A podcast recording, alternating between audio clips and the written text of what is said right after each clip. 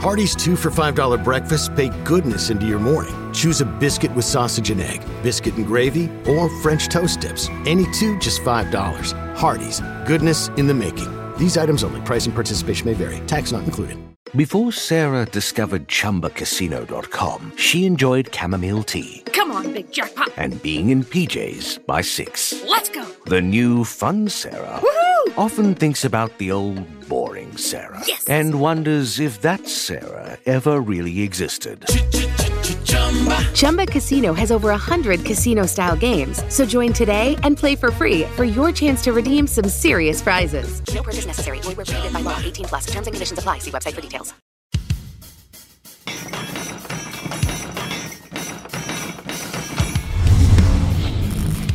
Welcome to Mike Drop, the podcast where relevancy is irrelevant and we don't give a shit about your feelings.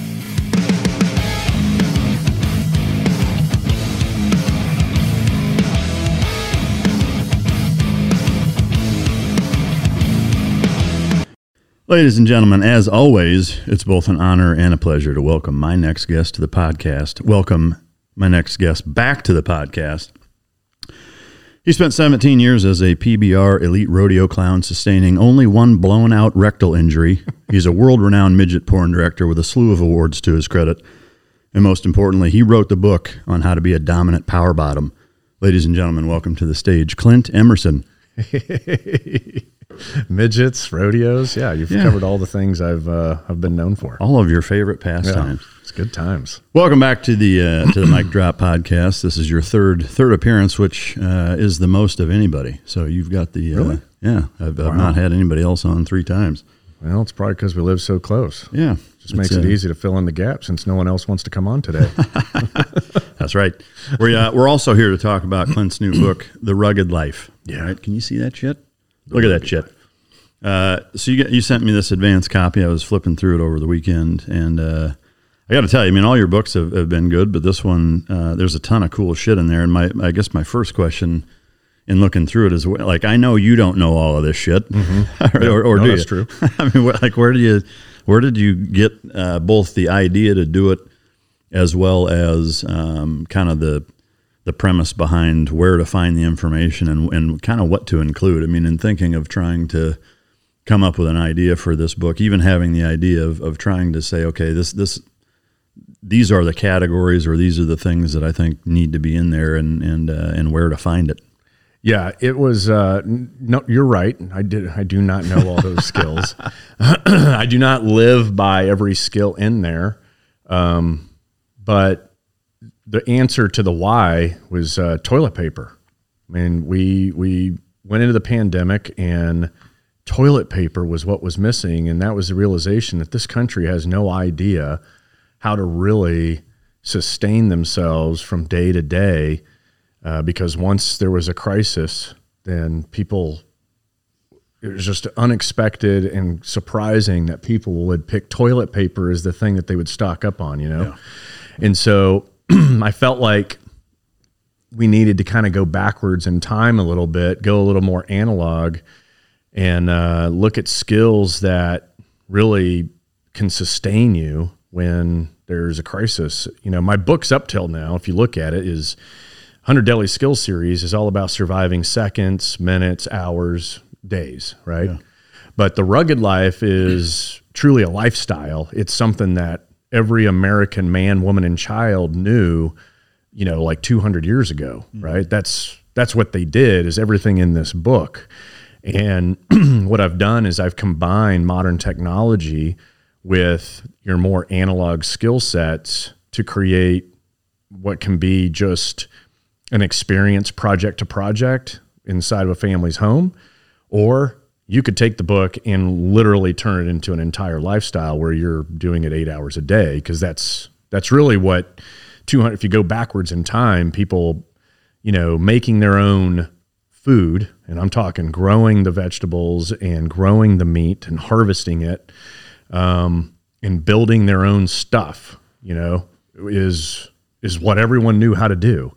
And as time has gone by and convenience has become the new it, uh, and that's coincides with technology, people have lost their way and they don't know how to do shit anymore. So anyway, it was truly the pandemic. I felt like there needed to be a cure, uh, other than you know immunizations and all of the more controversial stuff. The cure is self reliance. The more self reliant you become, the less the crazy outside world can affect you. Yeah.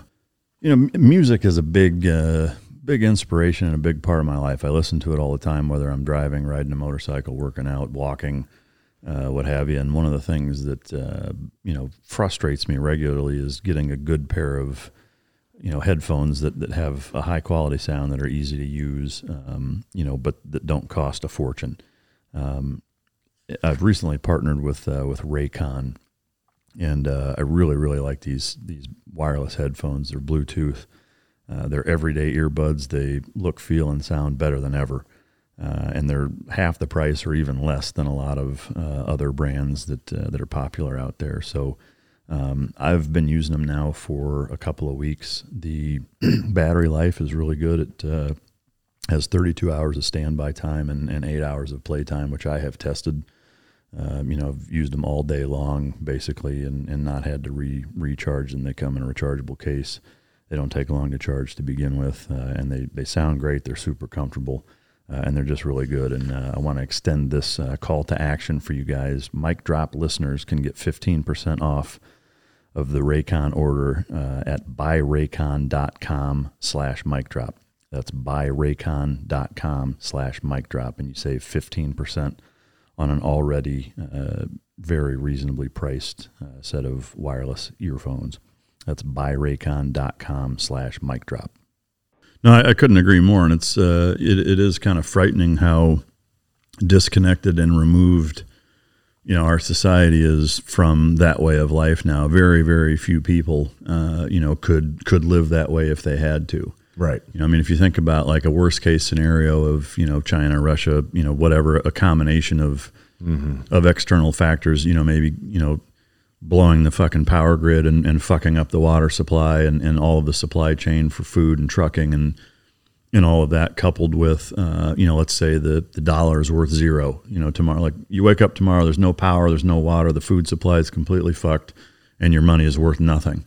Yeah. 95% of the population would fucking die in, in a month, you know? I mean, like it, it would be catastrophic, you know? And, uh, and so it, it is neat to see, you know, everything that you've put into this, um, being, you know, one pretty basic, but, but two, you know, still necessary skills that most people, you know, have no real concept on how to do. Was there a, like a checklist in terms of you brainstorming of saying, okay, different categories of you know food oh, yeah. hunt you know like how, how did that kind of come in yeah breaking down the chapters um, wasn't easy because if you really look at all of these chapters each one is a book are books yeah. there are books and books and books and the more that i researched how many books are really out there uh, then it became even it became overwhelming and then that's when i noticed that there wasn't one book that consolidated the basics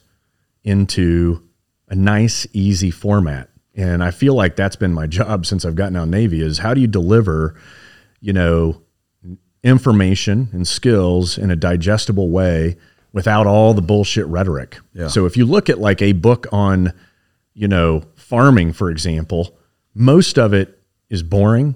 It doesn't apply and you're never really going to read it. Yeah. You know, so my job is how do I go and take information, simplify it, illustrate it, and deliver it uh, to the reader so that they can feel like, oh yeah, I can get up right now off my couch and do this. Yeah. And so with 100 deadly skills, obviously those are fighting and shooting and all kinds of fun stuff, but you know this actually the rugged life skills actually be the are the more important aspect that everyone should know you know defending yourself and going on the offense when necessary is great but these skills I mean, if you just incorporate a couple into your life, it creates that air gap between you and whatever could affect that one thing you decide to take on.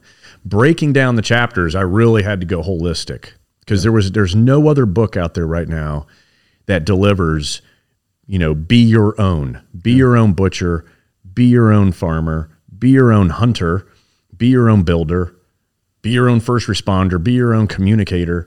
Um, I felt like I took the general aspects of life and broke them into chapters and then put the skill sets there that are very analog in nature but are supported by the digital world. Because I'm not saying go out and do the little house on the prairie thing, right?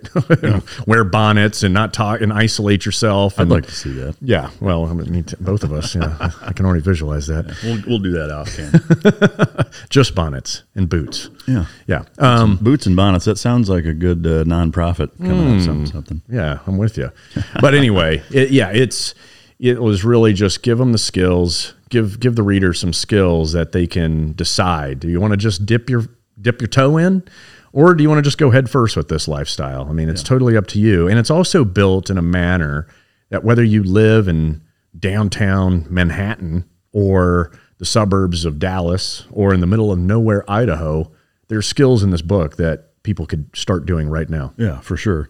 To me, what, what I love about not only, you know, could you do it right now is some of the practical stuff like um, in, in, the, the staying warm of uh, or be your own builder. It, it, you know, talks not just about how to harvest firewood, but something as simple as three cords of wood, and, and it shows the visual visual representation of, of what a cord looks like, not just describing yeah. it. But uh, hey, this is what a fucking cord of wood looks like. But also, one season of heat for a thousand square foot house is three cords of wood. To me, it, it, it's shit like that that connects skills and and reality. Yeah, you know, is, is that like for somebody that that needs a book like this that has no fucking concept of how to do any of this, they're also going to have zero concept of how much wood that they would need. And, and I think you know in some of the other survival type you know books or publications out there, even websites and YouTube channels, like that piece is is severely lacking. Yeah, you know, like to me that that's the the big the big bridge between the skill and, and how to actually apply it and, and what have you. So I think that's really cool. And the other thing like the illustrations, just like in all, I mean, all of your books are, I think, you know, kind of well known for for their illustrations and how good they are, and this is no exception. I think that's such a key piece. I mean, if you look at all the way back to say, uh, you know, Egypt and, and, hieroglyphics. I mean, that's how they communicated, and, and even to present day, like most people use fucking emojis more than they than they do anything else. Like human beings are visual, and and you know, good, clear cut, concise, uh, descriptive illustrations are are key, you know, to to really understanding and learning stuff. Um, I did notice there's a number of Thoreau and, and Emerson quotes in here. Were, were those two guys? I'm assuming, especially a book like Self Reliance, was that a big yeah. big driver for uh, kind of the the principles behind this? Yeah, I mean, if you really look at those guys, they were ahead of their time just in their statements alone as it related to self reliance. I mean. Yeah before there was before there was technology, they were already saying, "Hey, what are the the satisfaction of advancements? You know, what is that really going to satisfy if yeah. you're not doing it with your own hands?" Yeah, I mean, you, I'm paraphrasing and summarizing a lot of their quotes, but I mean, who? I mean, it's like it's unheard of. I mean, like they they were already kind of predicting the future, um, and not even knowing what the hell was in store to me that that's the most almost eerie thing about a lot of their quotes and, and insights is back when they did it if you think about now granted you know the things that were coming out then were very technologically advanced for that time mm-hmm. um, but it's just that the it's almost like they understood the trajectory of where that was going to go yeah. and how problematic it was going to become you know and, and it, it is really fascinating if, if you haven't uh, you know for the listener or viewer if you haven't um, I'm Nick, the host of the UFO Chronicles podcast, with first hand witnessed accounts of the strange and unexplained, covering UFOs, cryptids, conspiracies, and the paranormal. Real people, real encounters. So come with us on the journey into the unknown. UFO Chronicles podcast is available to listen to on all apps. I'll see you soon. you know, kind of dug into some of Thoreau and Emerson's um, writings, you, you, really should. They're they're one. I, I, will say they make me feel fucking stupid reading them. Yeah, like it, it takes me. 20 minutes to read yeah. a page and I've got to read it like four fucking times really slow like following with my finger to understand what the fuck they were saying. Yeah, yeah. Uh, but it's it's interesting like if you look at I don't know if you've ever looked at like school uh, textbooks and shit from like 100 years ago dude like we have taken so many steps back like we are fucking retarded by comparison oh yeah uh, you know like shit that kids were learning in fifth grade and how they wrote and, and everything back then it just it makes you feel fucking dumb. Yeah, it's an advanced form of English back then for Yeah. sure, and we've kind of, like you said, dumbed it down almost to the point where, you know, the the three eggplant emojis you sent me this morning. I mean, that's that's where we've that's where we've come. Yeah, I mean, I'm guilty of it. I know you know what I'm talking about when I send you Yeah, exactly. I mean, pictures, pictures, and uh, like you pointed out at the beginning, pictures, pictures. Right? Yeah. It's uh, it's it's the crayon eaters out there that I want to. I want them to. embracing my books. You know. Yeah. Uh, I, um, I did want to go over each uh, each chapter, and if you could just kind of synopsize the the principle behind each one. Sure. Uh, so the first chapter is be your own builder. Yeah, I mean, I don't know about you, but I was my dad's little gopher, and uh, I wouldn't know how to do half the stuff that I do today if it wasn't for going to get the hammer, going to get the nails, not those nails. The metric crescent wrench. Yes, metric versus statute. I mean, it's like so many little things and differentiators, just grabbing tools that I learned. Um, but you know, being your own builder doesn't mean you got to go build your own house, but it's more like just understanding framing, you know, or you know, mixing concrete. You know, these are things that most of us just hire to have done because we're we have that luxury. Uh, but the reality is, is knowing how to do it is is kind of key to understanding what's going to happen when you hire people to do it. You know, you really understand is this worth it or not when you're Yeah. getting overcharged Yeah. for something that you know you know that if you just went and bought the supplies and dedicated a day, you would you would do a better job. And you'll have the satisfaction and gratification of doing it yourself. But being a builder is getting your hands in it again, um, because right now our hands are just you know on our devices. They're not doing that manual labor anymore. Yeah, I think. Uh, I mean, for sure, that's the case. I think there's a, a second component to that that that is true for a lot of people, and I will say, even even myself included. Uh, early on in my home ownership days, uh, my dad and I did not have that uh, that that type of relationship. I mean, it, it was you know couldn't have asked for a better dad, but when it came to you know hunting, shooting, shooting, building, repairing, you know stuff like that, we didn't do a lot of that stuff together. You know, uh, he he did you know that stuff, but it wasn't like, hey, go do this, go do that. I also had two older brothers, uh, you know, so I think that probably played a, a role in it too. Is that you know I, I was the sports kid, and so he and I you know did every fucking sport together, and, and that was kind of our our thing and, and what have you. But and dogs, but but anyway, I was going to say, you know, what made me think of this is that I, I experienced some of that too. Is that I think with a lot of people nowadays are so clueless, and again, I, I would even have thrown myself into that category 20 years ago.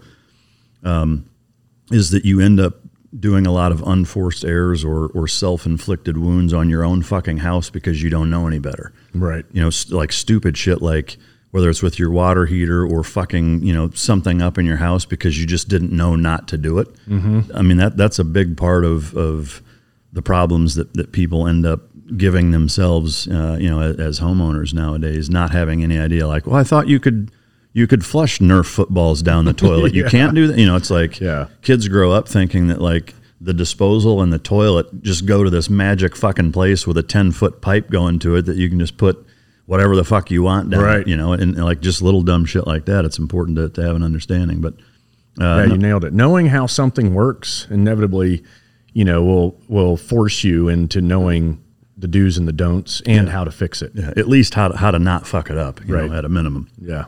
uh, number two be your own power grid Yeah, so being your own power grid, really, I think you know here in Texas, um, we all lived it there for how many ever days is, or what was it, a week? You know, the, the Texas grid went down, and you had people freezing to death, and uh, so having a plan um, on how you're going to supply, you know, at least minimum power to your home is always a good idea, even if you live in the most advanced portions of the United States, because you could live in suburbia or downtown environments and still the power go out because of natural disaster or you know freak accidents or whatever. And if you don't have that plan in place, then you know you're going to get what you get, Yeah. and that's going to be nothing until you uh, somebody turns the power back on. So having a good idea of of solar, um, you know, uh, geothermal. You know, geothermal isn't talked about all that much, or even sold because if you do it yourself, it's free. There's no money to be made in it if mm-hmm. if it's really that easy and that free. And that's the most fascinating part about being your own power grid is that no matter where you live or stand anywhere on the globe, six to eight feet down is a nice, cool 55 degrees all year round. Except in Iceland. Well, you got to get past the frost point, then down, and no, yes, yeah, well, no, in, in fucking Iceland, uh, I, I want to say all homes or most homes, heating and cooking are run off off of the volcanic fucking geothermal heat coming out There of the ground. go. Like pe- like people actually cook in the ground. Like I mean, to me, it's fucking it's amazing. But like they can dig up a, a few inches and bury fucking eggs and cook them, or like roasts and shit. you Yeah. know, like almost like in a bed of coals type of heat. But I've seen that. I've seen where they did bread. Um, there's a special kind of bread made there in there. Uh, and, and if you dig a certain water will come up, and the water will sometimes even be boiling Yeah. in certain places. Yeah, Yeah, fucking then- wild. Yeah, it's cool.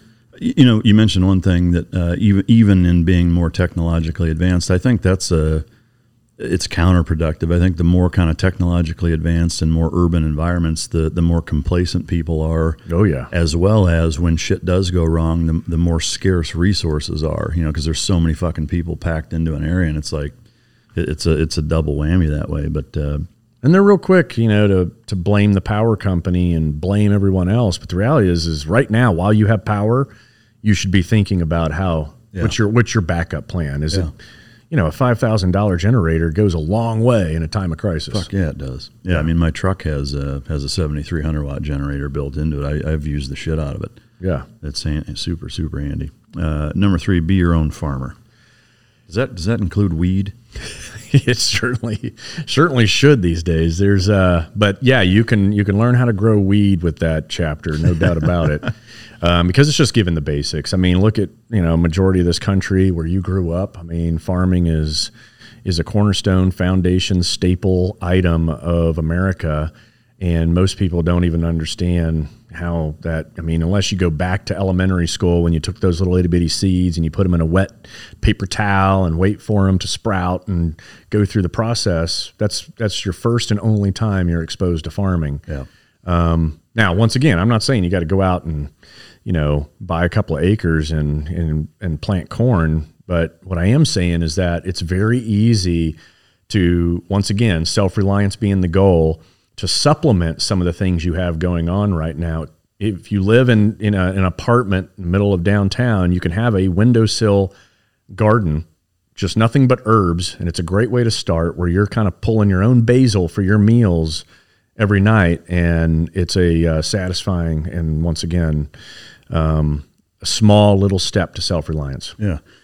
So on the on the farming aspect of it too, that, that- I think it's pretty relevant right now. You're seeing food prices skyrocketing, and, and a lot of this is is foreign policy fumbles, I think. But Yeah, you know, you know, Ukraine and Russia with the shit that's going on there, you know, they're calling it the breadbasket, you know, whatever this this percentage of wheat and fucking sunflower oil and what have you comes from there, and I, I can't help but think, why the fuck does it matter what they produce or don't produce? Like, have you not seen the Midwest? You know, Right. like I know you guys fly over it every campaign year, and you go to Iowa for the Oh, yeah. for the first fucking uh, you know caucuses, but you know, I mean, like we we shouldn't have any fucking worry when another country stops producing something. You know, I mean, there's no shortage of resources here to do it, and I think in really looking at all of these chapters is that if everybody has a higher level level of self reliance, the collective country from a national security standpoint has a a much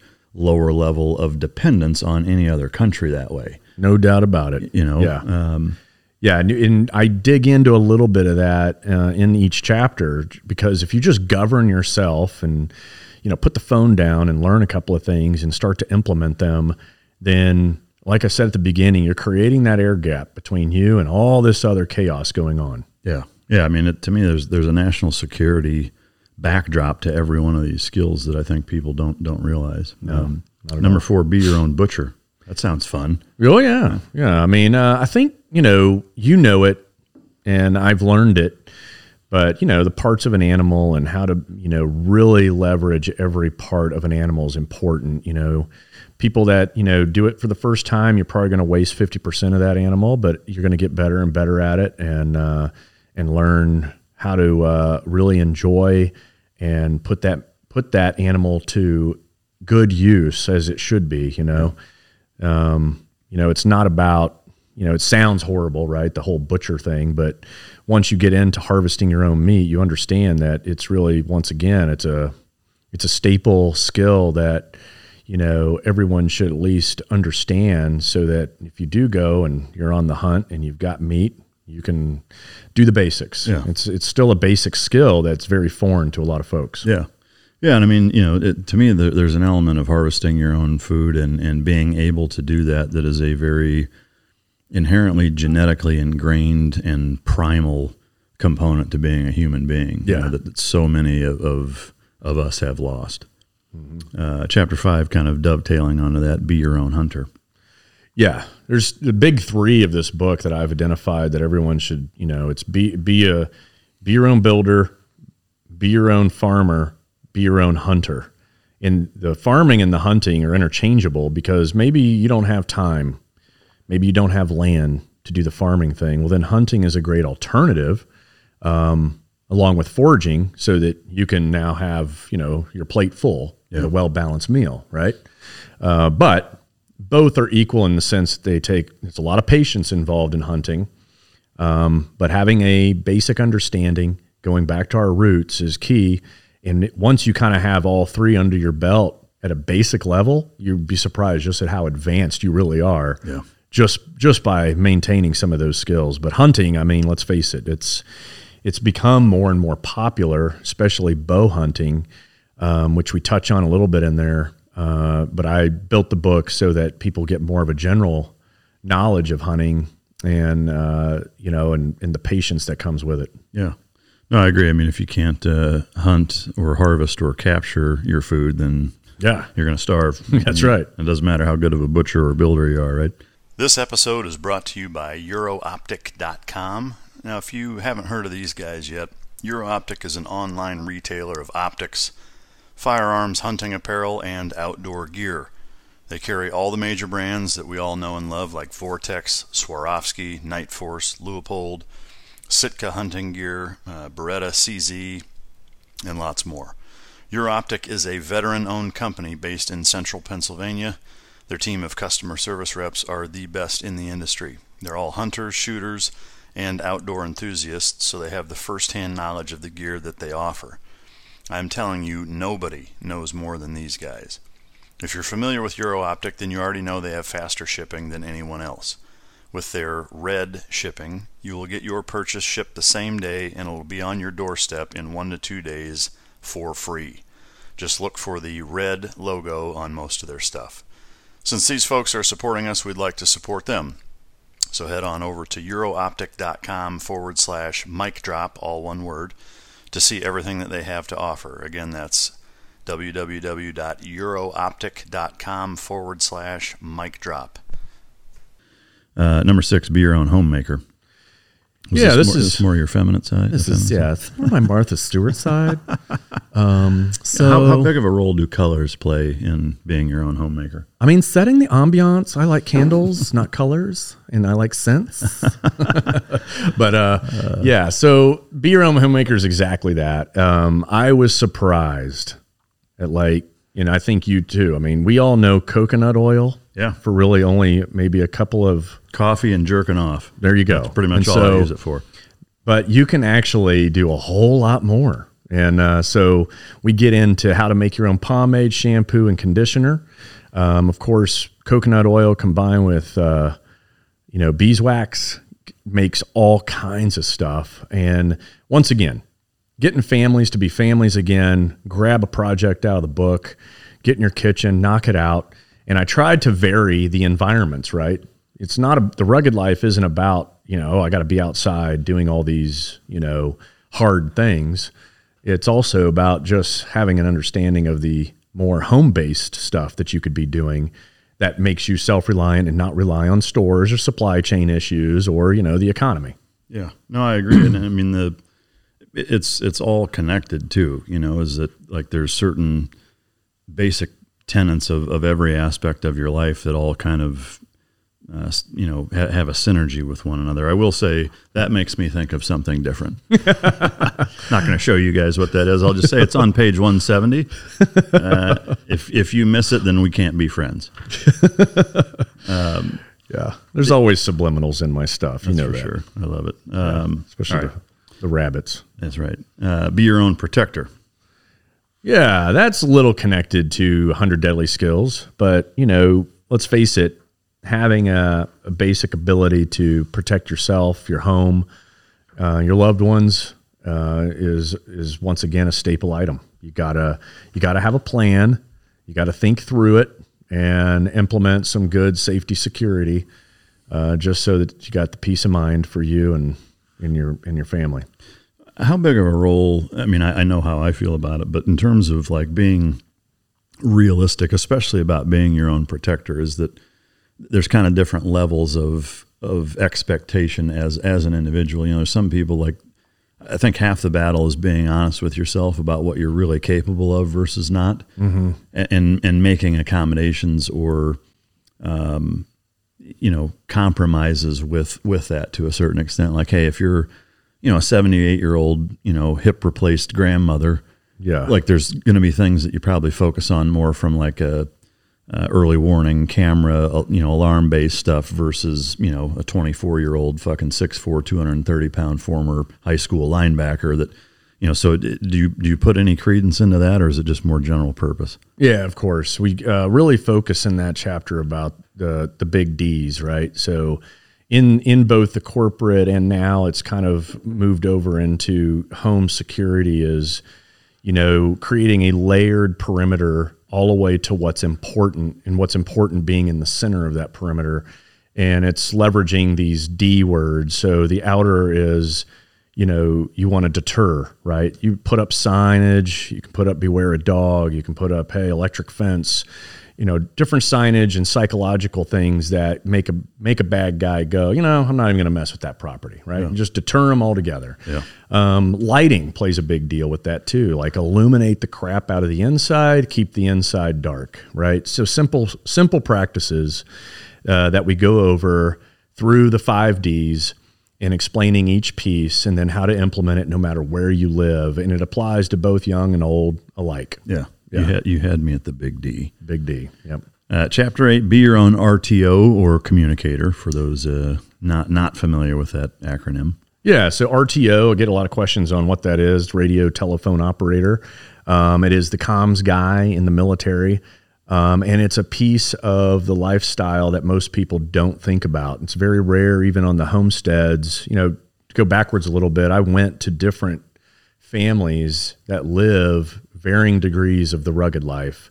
One family uh, lives on grid, and when we say on grid, off grid, that's really where is power, water uh, kind of coming from. You know, so are they providing it themselves, or are they relying on the city or the state? Um, so some are on grid, some are off grid. Um, but out of all the families I talked to, only one Before Sarah discovered ChumbaCasino.com, she enjoyed chamomile tea Come on, big jackpot. and being in PJs by six. Let's go. The new fun Sarah Woohoo! often thinks about the old boring Sarah Yes. and wonders if that Sarah ever really existed. Chumba Casino has over 100 casino style games. So join today and play for free for your chance to redeem some serious prizes. No purchase necessary. Void where prohibited by law. 18 plus. Terms and conditions apply. See website for details. uh, actually one of your guests, Rapier's, actually had a comms plan.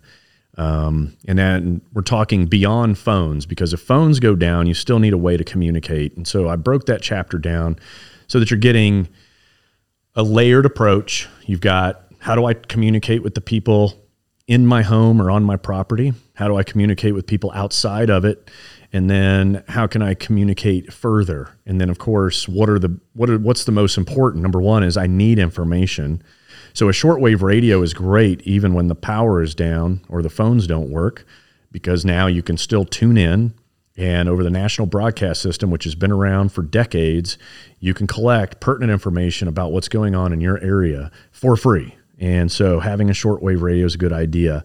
And then I just build from there so that people can go go out and very quickly ha- build their comms plan and not spend a lot of money. This book isn't about spending money. It's about tr- making you go out and leverage and use all of the technology that's out there, but it's really cheap. And then now you've got it, you got that peace of mind, and you know that one, I can communicate beyond cell phone, and I can also collect information without relying on you know my cable provider. Yeah. No, it, it's a huge component that, again, you know, similarly to the if power and water is gone and the dollar is worth nothing, add to that cell phone towers are knocked out and there's Right. no internet. You know, um, and I think that you know that's a that's an important thing to to consider. Um, Yeah. Chapter nine: Be your own first responder. Yeah, I think you know knowing uh, how to how to solve problems when it comes to your health. You know, it's both trauma and on the disease process side. Um, you know, if you and knowing your place, right? If you live way off grid, then you probably need a little more medical training than the average person. If you live in suburbia, then obviously you got 911 probably seven minutes away. So you really have to kind of understand the environment in which you live in and then determine, you know, kind of rack and stack your skills and capability based on that. Um, but everyone should have at least a baseline of EMT basic. You know, um, you don't need to be all the way to like paramedic level or you know PA or you know doctor. Um, but having that good understanding of trauma medicine and disease process goes a long ways um, in solving problems until real help gets there. Yeah, no, I mean that can be the difference between making it and not making it. Is, is a couple of little things like that. You know, Yeah. which obviously you know we. Uh, I mean, you've put me through a fair bit of medical training in the in the SEAL platoons we did together. But you know, just just some of that basic knowledge, uh, you know, can be can be life saving. No, no doubt about it. Uh, chapter ten: Be your own handyman. Yeah, going back to Builder, I mean, you know, I think a lot of folks have, you know, lost their just basic capabilities of tinkering and fixing and and doing it yourself type stuff. Now it's really popular. People watch a lot of videos on do it yourself, but I feel like there's not too many people actually putting it to use. So that chapter is dedicated to really giving you the skills, but more so like the differences between like you know the the rating or the the torque on a drill when you see the dial it says 1 to let's say 13 or sometimes it has a screw on one end and a drill bit on the other as you dial it in. And most people don't understand that numbering system so i went ahead and explained it for them in there. Or you know they see nails. And it's like I, I went ahead and said yeah there's all these nails in the world. There's all these screws in the world but here's what they're really used for, you know? So that when you're standing at Home Depot and you're looking at a thousand sets of different kinds of nails, you know, it's it's probably important you walk in there with that little bit of education beforehand, save yourself a lot of time and money. Yeah. And uh, so that's really handyman kind of breaks all those basic stuff down for you. Yeah, no, it's good stuff. Uh, You know, so I mean, in all ten of these chapters, again, it, it makes me think. It kind of reminds me of of insurance or you know a seatbelt in that uh, it's not something you think about until you need it. You know, Yeah. but but they're those are also both things that if you wait until you need it, you're fucked. You Right. know, and and you don't realize how woefully fucked you are in, until that happens. You know, and so. I I think you know for anybody listening, you know you, you should at, at least at a, at a bare minimum as a as a citizen of the United States, you you should at least think about the prospect of waking up tomorrow where the U.S. dollar is worth basically nothing, or or money doesn't get you anything anymore. The power grid and water grid has, has been fouled and, and it's not working. Cell phone towers are down, and and there's no internet access. You know, is that likely that that's going to happen? It's probably not likely, but it's goddamn sure possible, especially with what's going on now and, and the the ramping up of, of both Russia and China and, and how technologically advanced they are in terms of cyber attack and, and attacking infrastructure and stuff. Is that at a minimum you should at least think of that scenario and have some general fucking plan for what you would do if that happened. Because if you have no plan and that happens, you've got about 72 hours before you're probably fucking dead. You know, um, and so to me, what what I think is really neat about this book is that is that's that's kind of the answer to all of that. You know, is, that- is that it gives you a really good um, general idea on on how to to make it to where if that happened, you'd still be okay. You know, and even if that doesn't happen, you know, again, I can't stress enough both for you individually and um, you know a, as a collective society. The more self-reliant each individual is, the stronger the the collective country is. You know, so um, it's a fucking awesome book. Uh, I, love it. I appreciate you writing it and sending me one. And uh, is there anything that that you want to add to that, or that you wish was in there that isn't, or uh, or, or anything like that? No, I, I think it's. I mean, each chapter, like I said, are dozens and dozens of books out there. There's just nothing that holistically covers the basics of what you need to know in order to be, you know, generally self-reliant. And uh, it's important to note the Red Dawn scenario of the sky filling with red parachutes and us being taken over. Um, you know, it's it's not going to happen that way. It's going to happen on the cyber digital front first. Um, you know, when you bring up China and Russia, I mean, they are not so much Russia.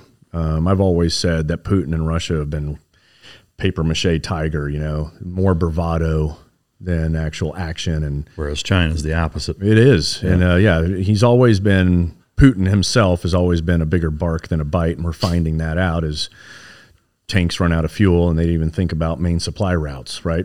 it's like the first thing you should do is think about main supply routes. and he just kind of put that as last.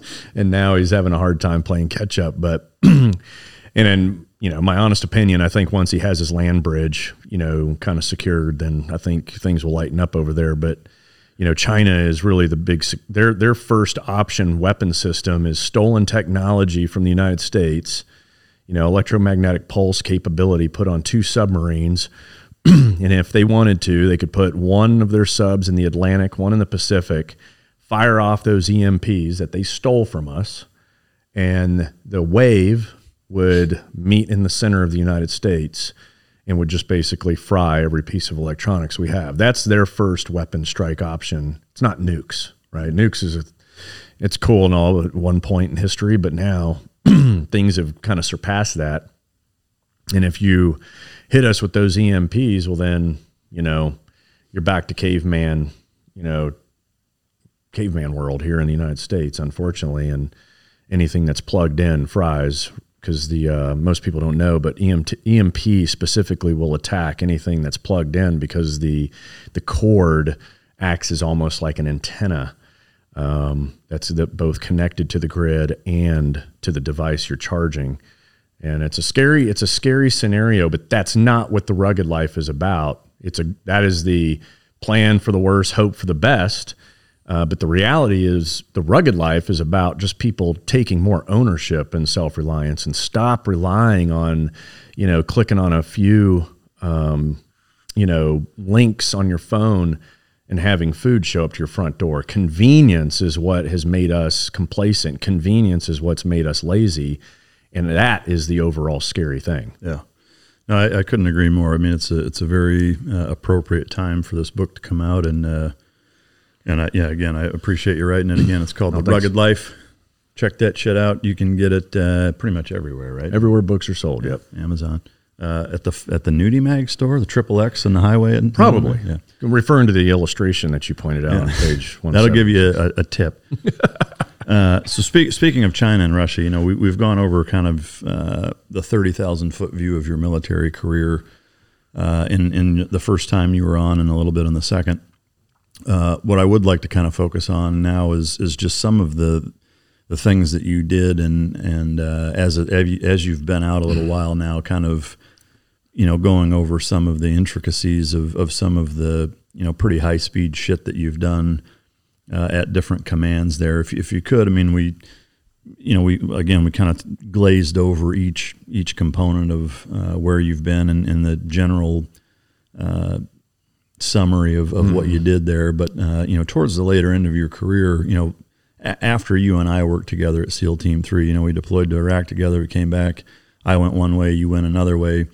If you could kind of pick that up, uh, I know there's certain things that you can't get into, but if you could kind of go into into where you went from there and, and some of the good shit that you did, uh, you know, s- stemming from from those commands, that would be awesome. Yeah, I think um, you know since the publication of the right kind of crazy and the fact that it went to the Pentagon and you know, they redacted, you know, 100 pages of that damn book. it's given me the flexibility now to know what I can and can't talk about. So, um, first and foremost, I think it's important to define covert, right? And define clandestine because even even my closest friends use those words poorly. So I think folks would find it interesting, and I define it very simply as covert is when you hide the sponsor, right? You're hiding technology used in the operation, but more importantly, you're hiding the money trail because it's the money trail and technology that will burn you every fucking time. And so for something to be truly covert is it's very difficult um, these days, especially as technology advances. You know, a perfect example of a covert operation going poorly was in Italy during a rendition. You had 17 CIA operatives identified because they were using phones that were then connected to government work. You know, and uh, that's just and that's just the first layer. You know, cell phones. There's a term in the covert world that technology kills, and it's very true. You never carry your devices. You never carry anything with you.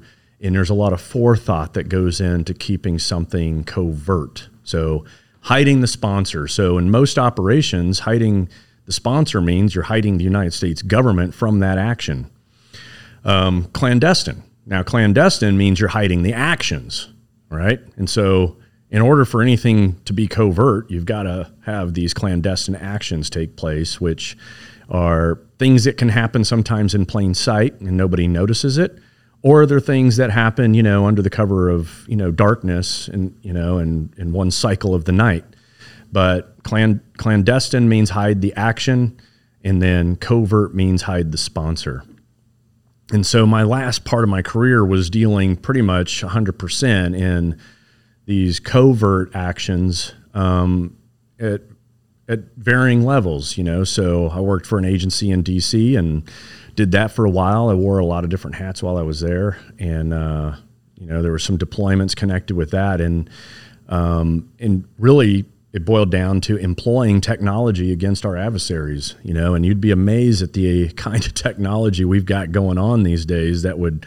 probably make the average person very feel very more secure about what's going on, you know I see the news and I'll see you know things about whatever it's China and you know la, you know whatever country du jour that we're concerned about. You know, for a while there it's North Korea, you know, and then it's China, now it's Russia, and you know, and it kind of goes back and forth between our favorite adversaries. But you know, from my angle, knowing the kind of technology that's been employed against these adversaries makes you go, eh, we're all right. You know, we got some things in place, and I think you know, it's good that it stays secret. It's good that it's not openly public, because uh, obviously, anytime we do something against them or use technology against them, and they figure it out, then they're gonna they're gonna go ahead and create a um, a stopgap for that, and then now we're back to creating new ways of getting in or getting out or whatever it is we want to do to them. Um, but you, my yeah, can you talk about the uh, some of the hats you wore at that that command? Yes, um, I mean, so one was I ran a, a pipeline of education where we transitioned operators, if you will, to operatives, right? And uh, at the time, it's like, you know, it was kind of like new and unheard of um, because you would think an operator would be the exact opposite of an operative, you know. And we, when I say operator, I mean you're wearing body armor, night vision, you've got your gun, you're kicking doors in, and you're, you know, you're shooting people in the face kind of stuff. Um, and an operative is literally the opposite of that. You're you're not working in a team environment. You're working more solo and independent or in pairs. And you're wearing business casual, you're flying business class, and you're doing what you and your 22 buddies used to do, but now you're doing it by yourself, right? Um, but for me, I felt like taking operators and turning them into operative was the best, even though there was a lot of people that said, no, that's a horrible idea.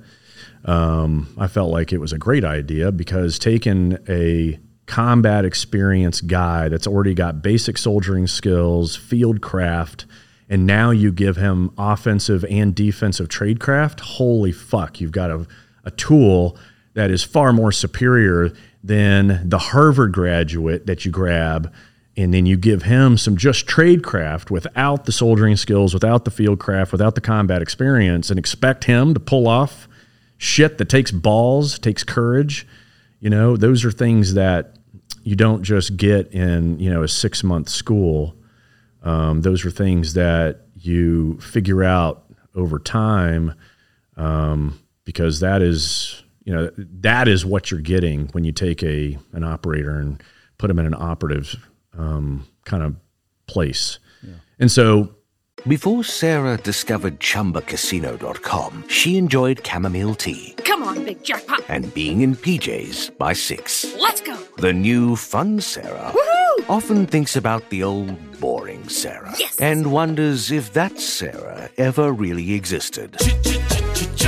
Chumba Casino has over 100 casino style games. So join today and play for free for your chance to redeem some serious prizes. No purchase necessary. Void where prohibited by law. 18 plus. Terms and conditions apply. See website for details. Judy was boring. Hello. Then Judy discovered ChumbaCasino.com. It's my little escape. Now Judy's the life of the party. Oh, baby. Mama's bringing home the bacon. Whoa. Take it easy, Judy. The Chumba life is for everybody. So go to ChumbaCasino.com and play over 100 casino style games. Join today and play for free for your chance to redeem some serious prizes.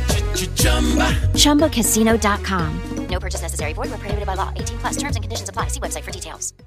That pipeline was one thing. And when I wasn't doing that, then I was deploying and using skills.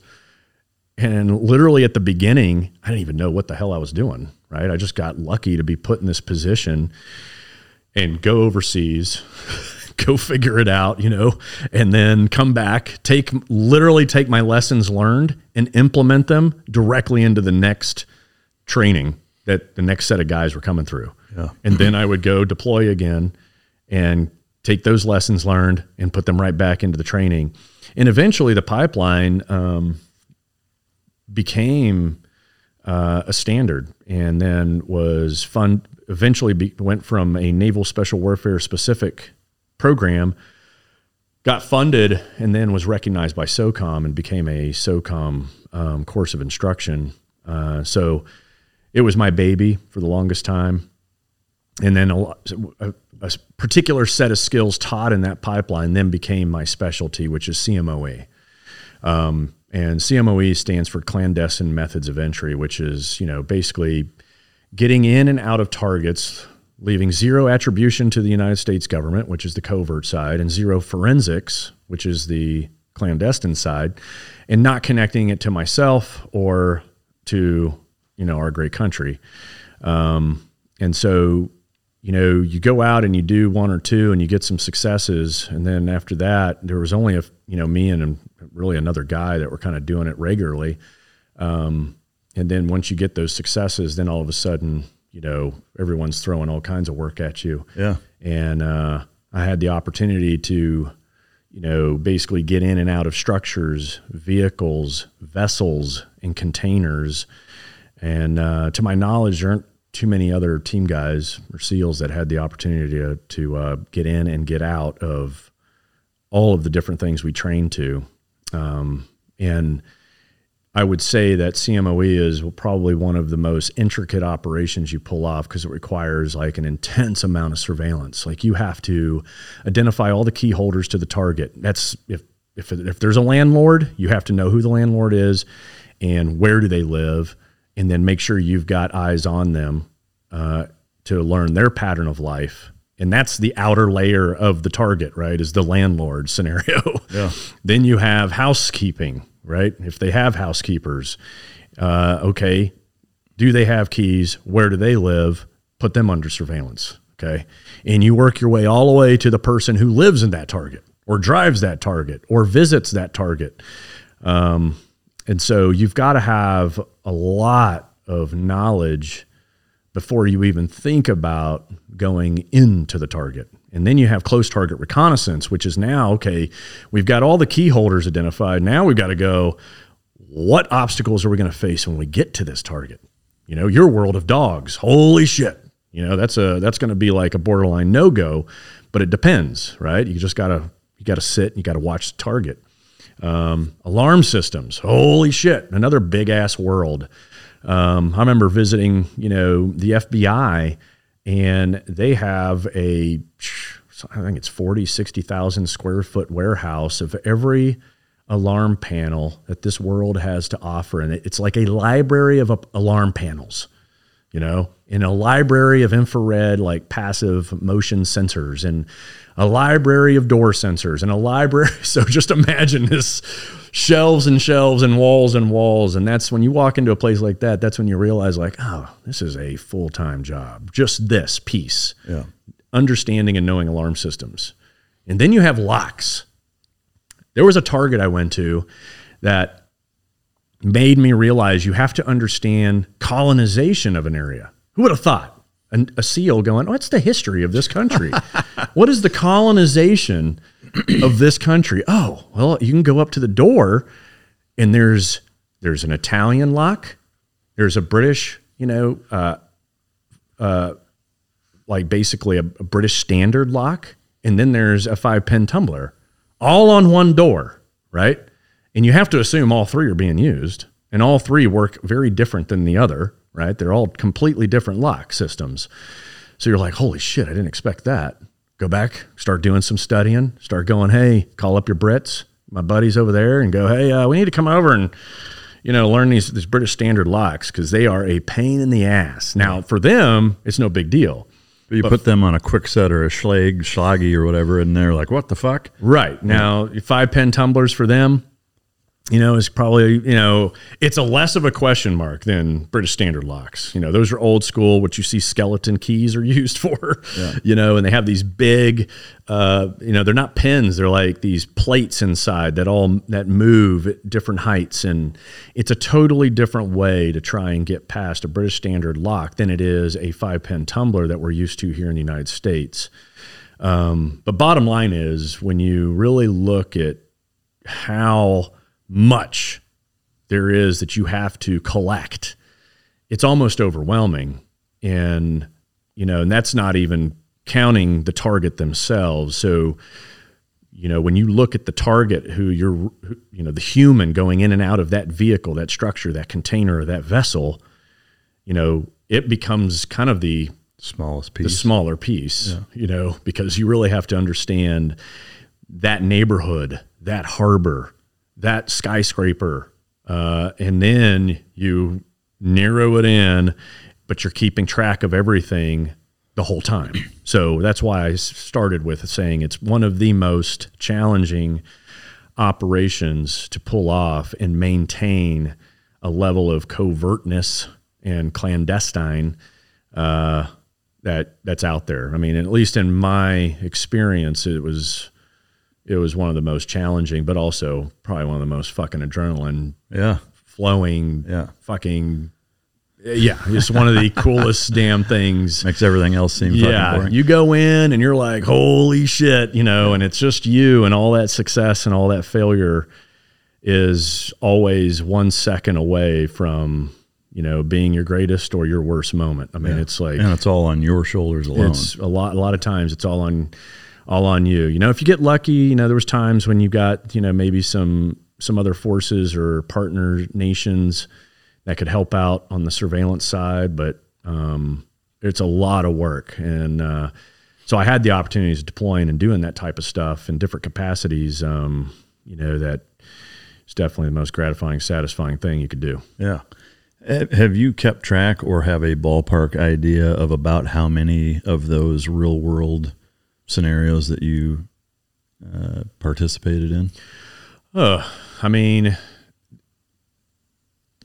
dozens probably if I really thought about it. Like there was times when I'd go for, you know, let's say a three to six month block, but that whole time, um, you're you're targeting specific things, and that information sometimes leads from one basically from one thing to the next to the next to the next.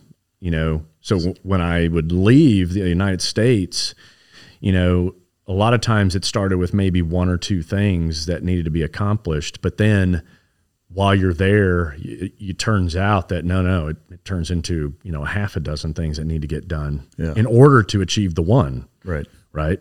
I there was, you know, a moment when, um, you know, just being in country, uh, there was some human guys that were like, "Hey, you know, we we just have some sources we need vetted. We don't know if they're on our side or on the bad guy side.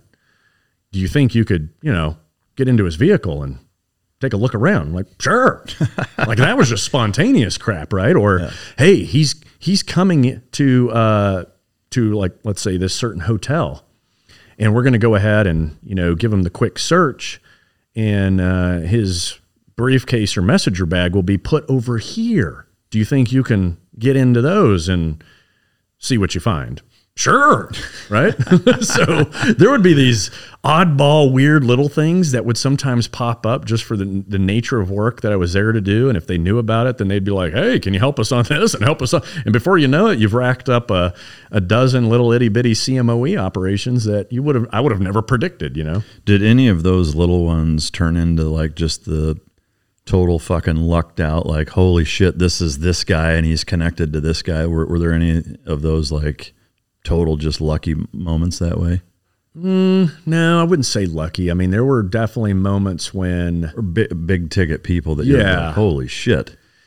Yeah, there was one time um, I had no idea. You know, just kind of today being the anniversary of Bin Laden getting whacked. You know, uh, today, right? What's today? May second. Yeah. Um, you know, one, as soon as he died, then a guy named AAA became the next you know, the next target. He became the number one guy, and uh, that's Anwar al-Awlaki. And um, you know, this is a guy that, if you really look into his background, um, you know, you and I could have been in a 7-Eleven at any given moment in time in San Diego, and he could have been standing in line with us, right? Yeah. He lived amongst us during our time on the West Coast. Yeah. Isn't that crazy to think Fuck about, nuts. right? Yeah and he's a U.S. educated U.S. citizen, right? Um, but he was Yemenis, you know, and you know he was the one of the surprise targets I got to operate against, um, and was successful, you know, and but it was also very controversial, right? Because Obama decided, yeah, we're going to go ahead and kill this dude. Um, and it was literally the first U.S. citizen without a trial, without right. You know, it was like you know, but he was number gone from number two to number one of Al Qaeda. Where Anwar is mostly known is through his YouTube videos. Right, he was the guy that was literally leveraging um, social platforms to radicalize people all over the world. You know, so all of his videos were online there for the longest time and he is actually probably more, he's probably got more, he was more responsible for terrorist attacks than anyone else in AQ history because of his reach through the internet, right? If you look at like, what was it? Uh, uh, Fort Sam Houston. Was it Fort Sam? Where, uh, you know, you had the colonel go and start shooting people. And, you know, we've had a, we, the, the Boston. Fort Hood. Fort Hood, Fort Hood, and then you had the the Boston Marathon bombing. If you take and look at all of these individual acts of terrorism in the United States, they are connected back to Anwar al-Awlaki. yeah. You know, it's it's crazy, um, but having the opportunity to uh, you know operate against him. Um, you know, and even even early on with Bin Laden, you know, he had a fleet of vessels that you know I think he had roughly 20 plus uh, vessels that I had the opportunity to operate against. And, yeah. um, and that was during the time span when everybody was, you know, operating against bin Laden. yeah. I mean, yeah. the entire United States government was, was operating against the guy. But, you know, I've had those little moments that were, that were pretty cool because only because it was big name targets. And you're like, all right, this is, this is that's the kind of stuff you sign up for. That's the kind yeah. of stuff that makes the varsity you go, squad shit. Fuck yeah. yeah, like yeah, this is uh, you know, you join the Navy and you, uh, I would have never, you know, never thought that you'd get to go and do things like that. Yeah. But the the details of all of that is definitely in the right kind of crazy. yeah. Can you uh, shed any light on operating against?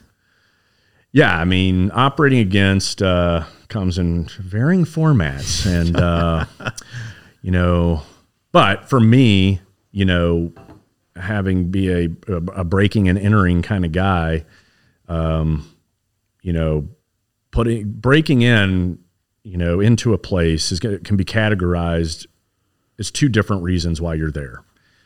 And uh, the first one would be tactical. There's going to be a tactical act against this target. So my job is to maybe sometimes just identify it. You know, you could, I could put a uh, an infrared beacon, you know, um, outside the the front door, just so the assaulters know that that's the right one, or you know, or it could be that that would be more of a tactical approach. A technical approach is the second, right? Meaning I'm going to put a device that in place against the target. And so that's kind of it's either going to be a tactical reason or a technical reason why I'm there. Um, but usually what follows is all going to be just bad for whoever place I just went into. it's not going to be good for for them if uh, if I got in and confirmed anything about this person, you know. Yeah. Yeah. Are are there any movies via Hollywood that that actually get it right as far as that type of shit that where you can be like, yeah, that's actually pretty fucking realistic.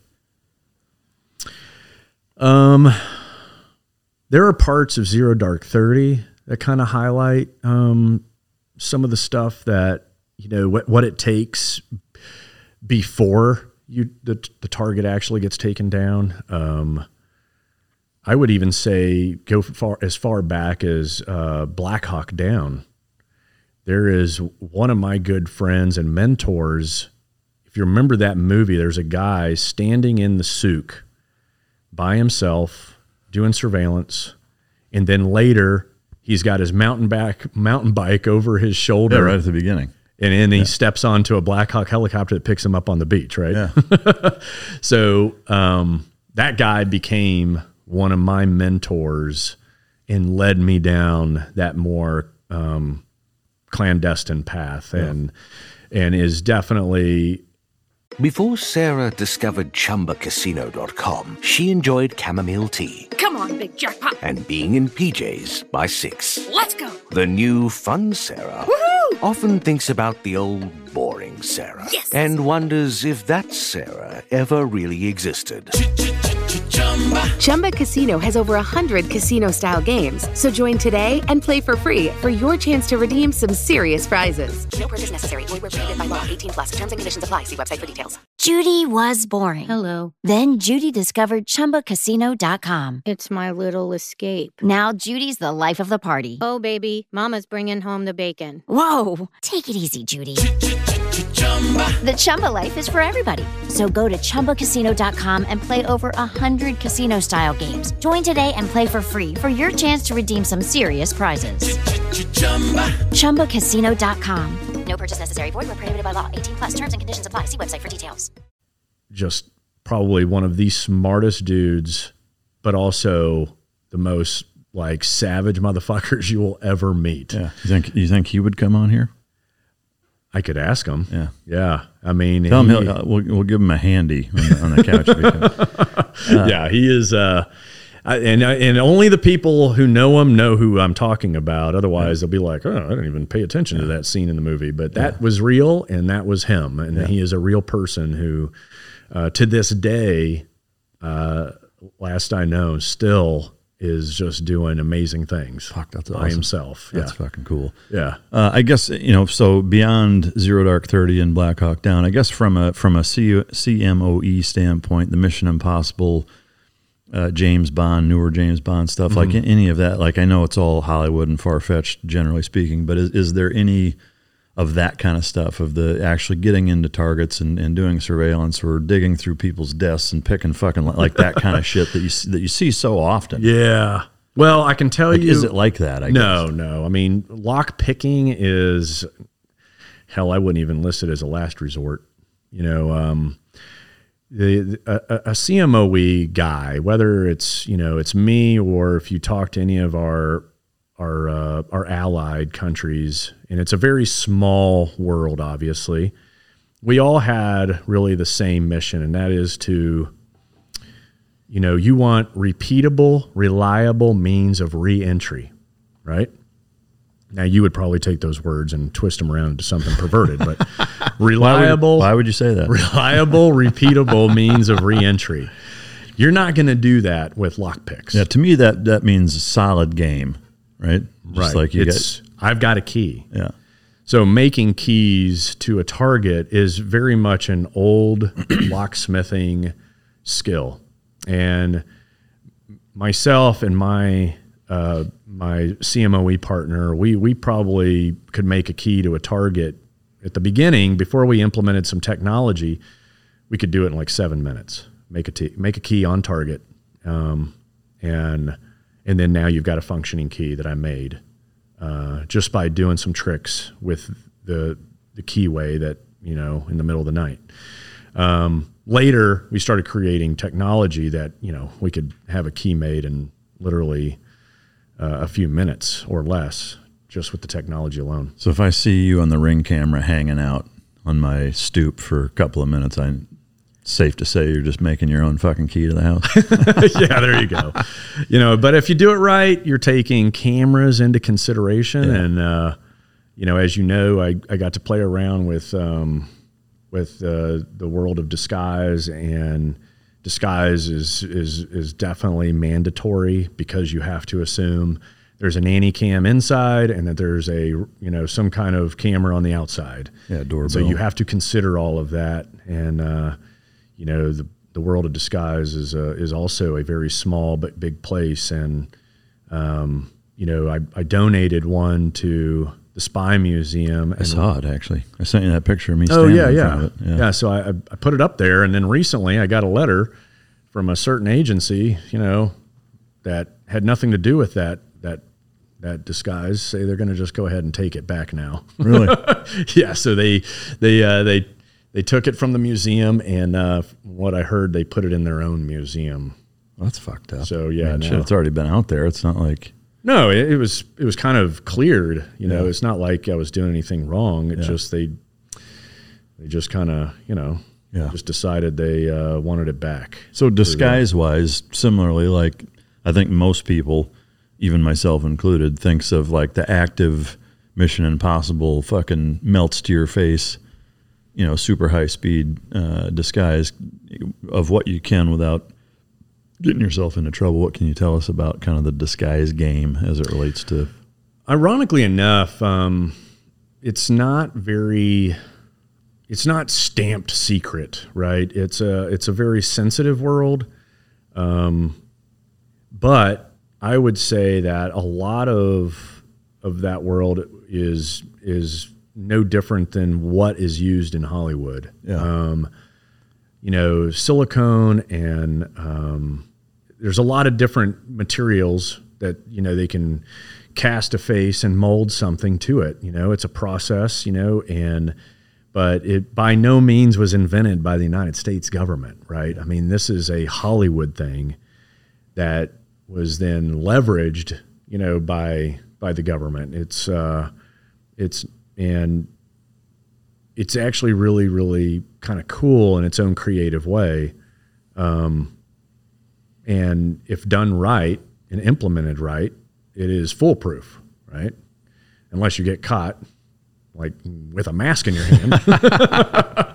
You know then then you're in trouble. But there's a lot of like forethought right? So you know people think of a mask as like it's animated um, an animated mask moves like if my eyebrows move the mask eyebrows move. My facial features and facial muscles will then you know control the mask that's on my face.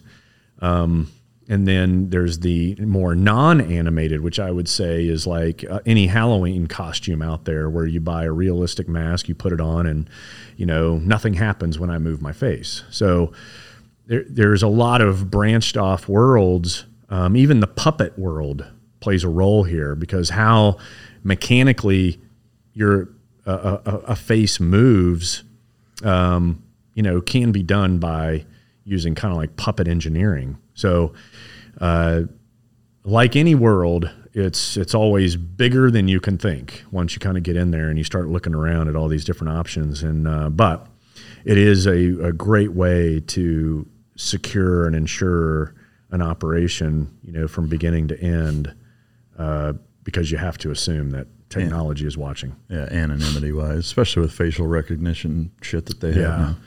So, I mean, is it safe to assume then that the animated versions are a the preferred and b the most often used?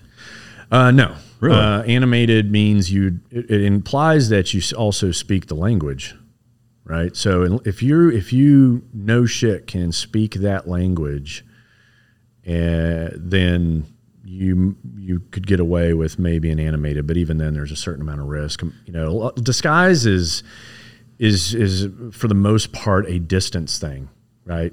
It's a or a camera thing. It's not a hey, Blend in. me and you hanging out together, right? That's that's taking an unusual amount of risk.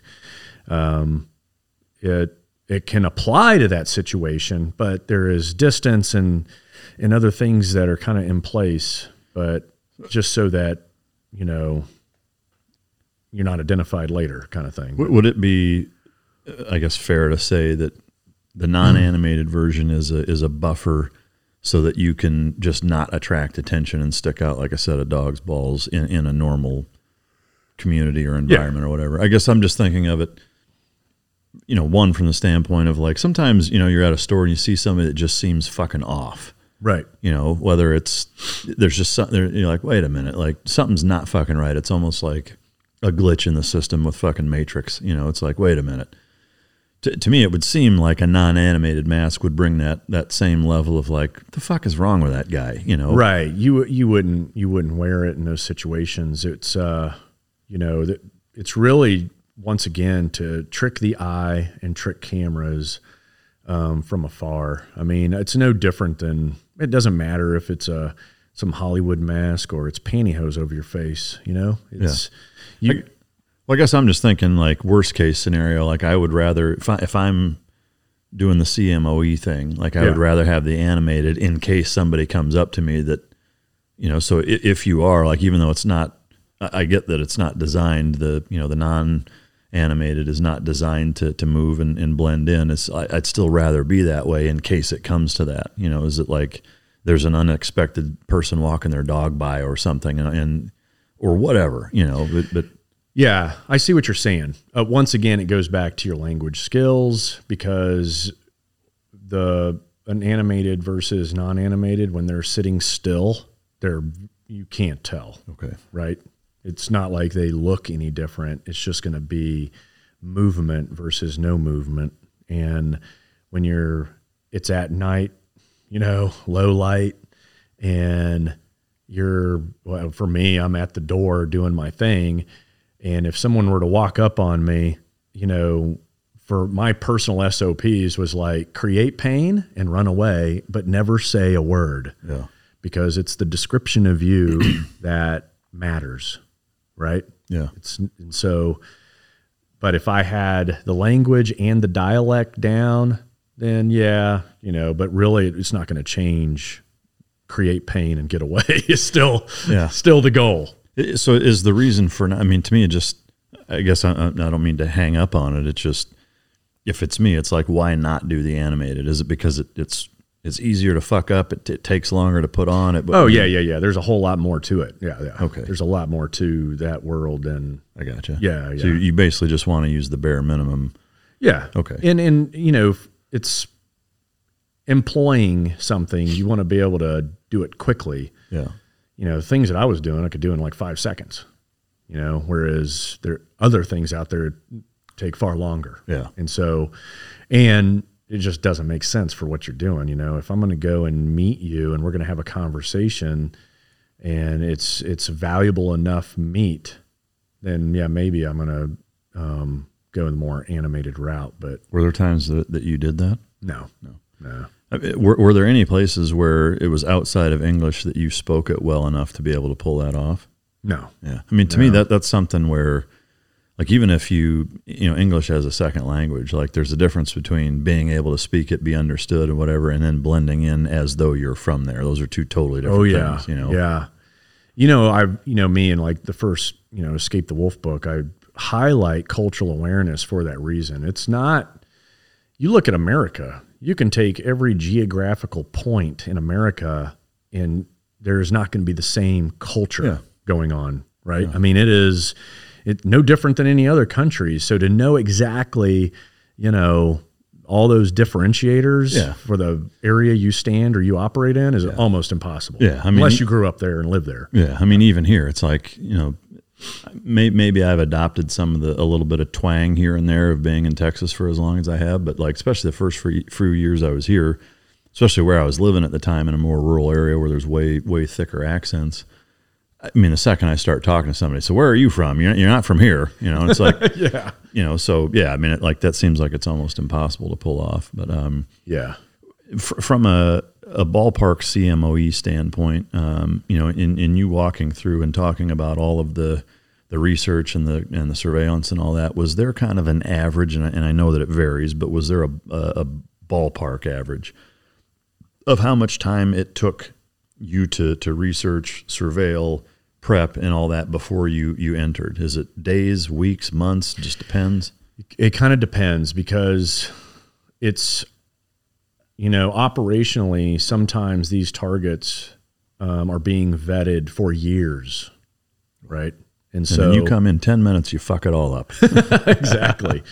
So some targets are, you know, have a have a very lengthy and long vetting process, and some it's a little faster. Some it's like, you know, and it was very rare where it was like, fuck it, just go do what you can do. yeah. You know, I guess in the, in the instances where you are starting the surveillance, you know, and it's a, it's a self-contained operation, is that usually where it'd be, you know, a few weeks or Yeah, it would be probably yeah weeks and months. Yeah. you know, it'd probably be the the average. You know, what's funny is yeah, I'm out long enough now where I actually go, "Oh, fucking, I'm trying to remember some of this shit. You know, and that's the beauty too is I've been out long enough. I I can comfortably say, knowing that you know that world moves at the speed of light, that there's nothing that you know I, I could really say that you know compromises the integrity of anything that anyone else has got going on now because it moves so fucking fast, Yeah. right? I mean, the money and the training and the technology just allows that stuff to kind of fly by. And I've been, oh, I'm just history and lost in time. And in my own memory so bad, I have a hard time remembering half the shit anyway. But there's the golden rule uh, that you're that you're referring to is that like you know, you know, you're not going to get caught. Don't get caught, but always plan for it. Really, you know, for the most part with every target. So even the ones that you know you've been vetting it for for years, or the ones that you know was very hasty. yeah. Yeah. Uh, I can only imagine that, like, if you've spent weeks or even months surveilling, researching, planning, prepping, that the stage fright that is built up to when you're actually on the fucking doorstep doing it is that that's got to be palpable. Yeah. Like where it's like, holy fuck, there's a lot riding on this. It's dangerous. I've just spent the last two and a half months getting ready for this moment. And to me, it's like fourth and two, three seconds left, Super Bowl tied score. You know, it's like, is there a big part of that to it? Yeah, I would say it's an adrenaline dump, um, for sure. And I'm trying to kind of think back to those feelings, and I mean, I would compare it to you know that same feeling you get when it was you know for you and I, where we have the common ground is driving those jet boats up to that GOPLAT, and you're like. Now I'm going to step off the bow of this boat onto that platform and then start going up these stairs to the unknown, right? Yeah. I mean, it's the same, but I would I would bump it up a couple of notches only because you know most of the time I didn't have my buddies with me. Yeah. You know, it's it's all you're all on your own and by yourself and you know, you're kind of just hoping that your rehearsals and your planning, you know, the that's all you can do is just stick to your plan.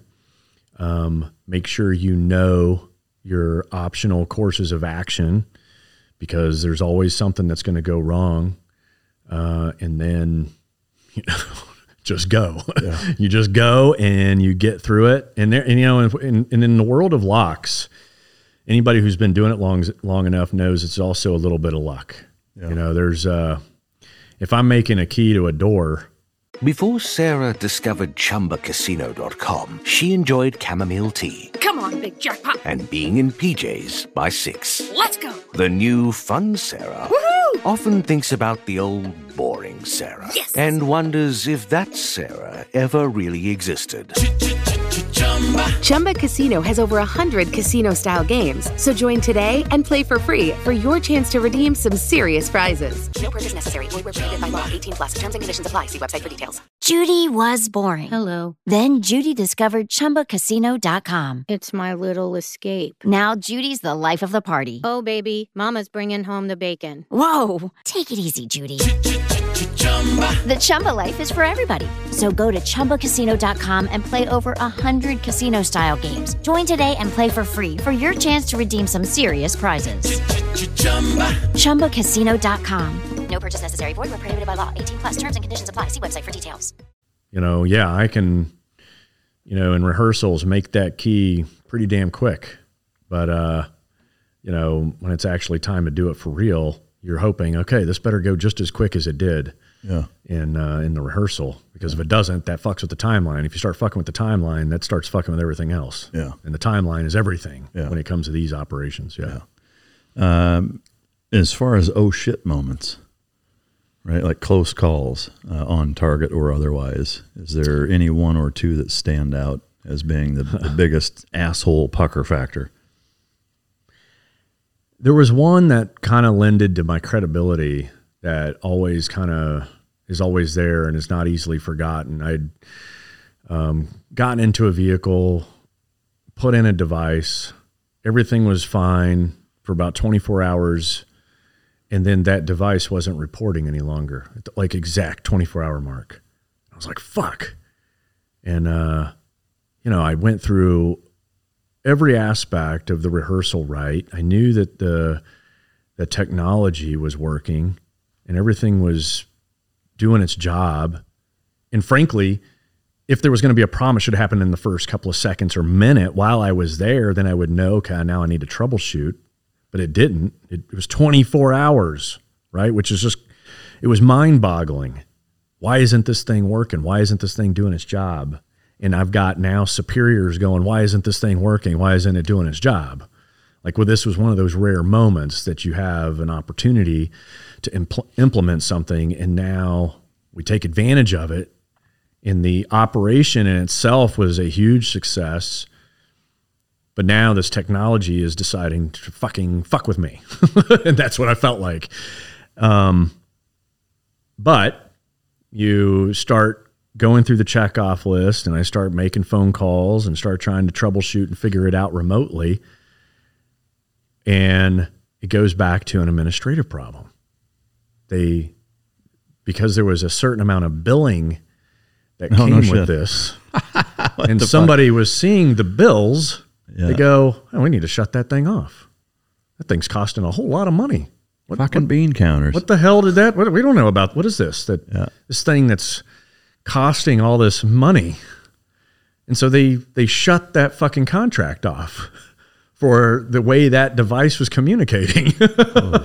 and so you know, I was like, oh, for for for th- th- that was a, like a relief moment. Like, okay, God, it wasn't like It wasn't my fault. it wasn't me doing battery calculations wrong. Yeah. Right. Because that's what I was saying. I was like, holy shit, I didn't factor for whatever. What variable did I not factor for that caused this thing to eat up its battery life, you know, in that amount of time and shut off, you know, you know, on a very important, you know, gig. And uh, so then it was like, oh, of course, leave it to these motherfuckers. True Bill strikes again. Right. You know, it's the, uh, yeah, it was, uh, it was a money thing. Yeah. And they That's sh- fucking shut that motherfucker off. So is it safe to say then, you know, the the methodology that you employed for, you know, that that crazy amount of prep work, that's what eliminates the oh shit moments, right? Is that the somebody comes home early or an unexpected fucking blah blah blah. Again, this is, you know, largely Hollywood stuff where it's like, Yeah. oh, I'm doing this and all of a sudden, oh shit, there's a noise and I you got to hide and like were there ever any of those types of types of moments or is Um, that that that's the whole point of the surveillance? There, yeah, that is that is why there is you're heavy on looking at a target. Reconnaissance is everything, no matter what kind of whether it's on the field craft side, the trade craft side, you know, surveillance, surveillance, surveillance. You know, and you know it's it can make or break you know an entire operation. And yes, if you if you actually take the time and do it right, it eliminates a lot of those those moments of getting caught. And uh, you know, frankly, with with these types of operations, it is where the zero fail mission t- saying came from. It, it every single time it was a zero fail mission. Zero fail came from this world. I mean, you and then it kind of bled out to everything else, but you there is no room because when you're doing things at that level, which is a national level, uh, the only the outcome of it, if it goes wrong, is embarrassment to the United States government. It's an embarrassment, hundred percent. There, there's, uh, and even even when the United States government says we don't know what you're talking about, or they just deny it, or they just don't even comment on it, it's still an embarrassment, right? Yeah. It's still a big deal, and you don't want to be the reason why yeah. it's a big deal, yeah. or it's in the news, or whatever, you yeah. know. Yeah. Um, I know a lot of these operations that you went on. I mean, most of them really you were by yourself. Yeah, uh, for the most part, you're you're you're alone, um, or very very small team. Can Can you talk about like the from start to finish what a just a, a run of the mill operation would be like in terms of when you leave, how you get there, where you set up, or is that that disclosing mm. too much?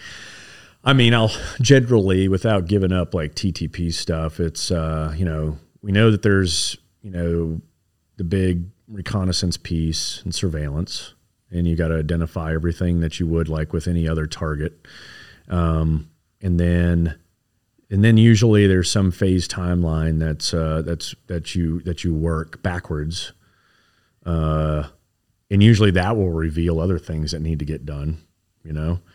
Um, but I would say taking your time is definitely the the biggest component in patience. You know, it's no different than like I compare like, you know, something like you know that's become so popular like bear hunting or jujitsu.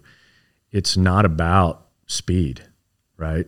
It's it's about just the patience and waiting for the right moment to then you know win to, to win over your adversary what, in whatever manner you want and uh, and having total control from beginning to end you know and that's that's the key you know like with a bow you've got to get exponentially closer you've got to understand camouflage and you're going to implement every aspect that you can so that you're not detected by sight smell from that animal and there's a lot that kind of goes into the same with it's a lot. This is the same with these types of operations. And as you know, getting into jujitsu, you know, you're not trying to be the viper or the cobra and just strike. You know, you're you're a boa constrictor, and you're going to just put the weight and patience into that person and let them expend all their energy, and then you're going to wait for your little moment, and then you're going to seize that moment, and you're going to win. So whether the storm take them into deep water and drown them, yeah. that one too. Yeah. Yep. And so, uh, yeah, it's it's a patience game, and uh, it's a long game. It's very, and there's a lot of strategy and and a lot of uh, you know consequence you have to think about before you even get started. You have to think about every aspect of consequence. Yeah. Beforehand. Yeah. We love GhostBed. They have super comfortable mattresses that last forever, and they're made in the USA. Every mattress has a 20 year warranty, some even have 25, and you can try it out for 101 nights. If you don't like it, you can send it back. No hard feelings. Do you have an RV or a camper? You should check out Ghostbed's RV mattress. You can get the all foam or hybrid version, and it's perfectly sized to fit your RV, camper, or trailer. It's way better than what you're sleeping on now with exclusive cooling technology to keep you nice and cool throughout the night. Right now, you can get 30% off the RV mattress by using code MikeDrop. One of our favorite parts about GhostBed is that each mattress has cooling technology in it. So if you get hot at night, like say I do here in Texas, these things are a lifesaver. GhostBed also offers bundles so you can get everything you need. You don't even have to really think about it. Just choose from their four mattresses and then pick your bundle. So whether you just need a mattress and frame or you want it all, like their cooling pillows and sheets, you can get the best bang for your buck. Right now, GhostBed is offering 40% off GhostBed bundles where you get a mattress and adjustable base, or 30% off everything if you use the code MikeDrop at ghostbed.com forward slash MikeDrop. You can buy a mattress for like 35 bucks a month. They have zero down, 0% financing plan for up to 60 months. Go check it out at ghostbed.com forward slash MikeDrop.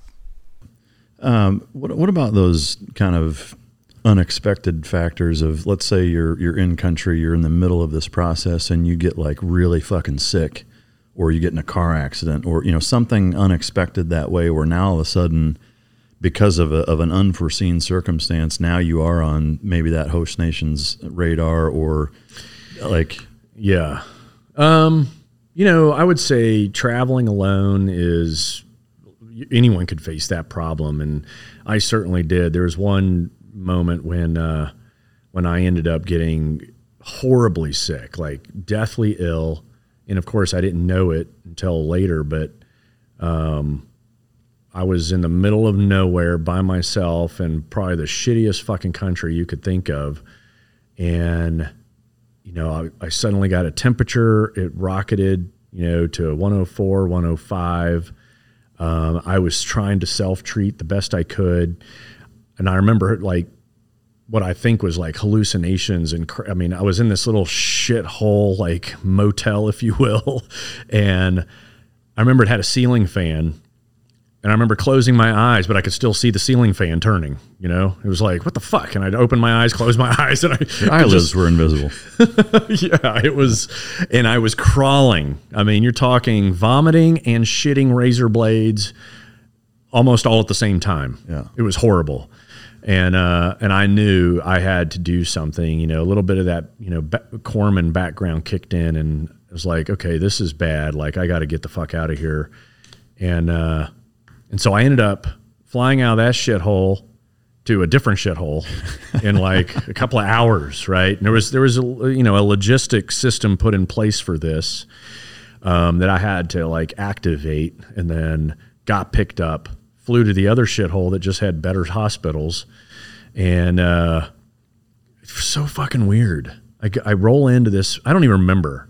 I remember driving myself. I remember it was daylight, and daylight was just so unbearable that how bright it was for me, and you know, I remember looking down. My my buttons weren't even lined up properly on my like my button up little like you know shirt, and my pants and my you know I, I just remember feeling completely disheveled and I uh, I walk in to this to this clinic and I thought I was dreaming because the dude spoke perfect English.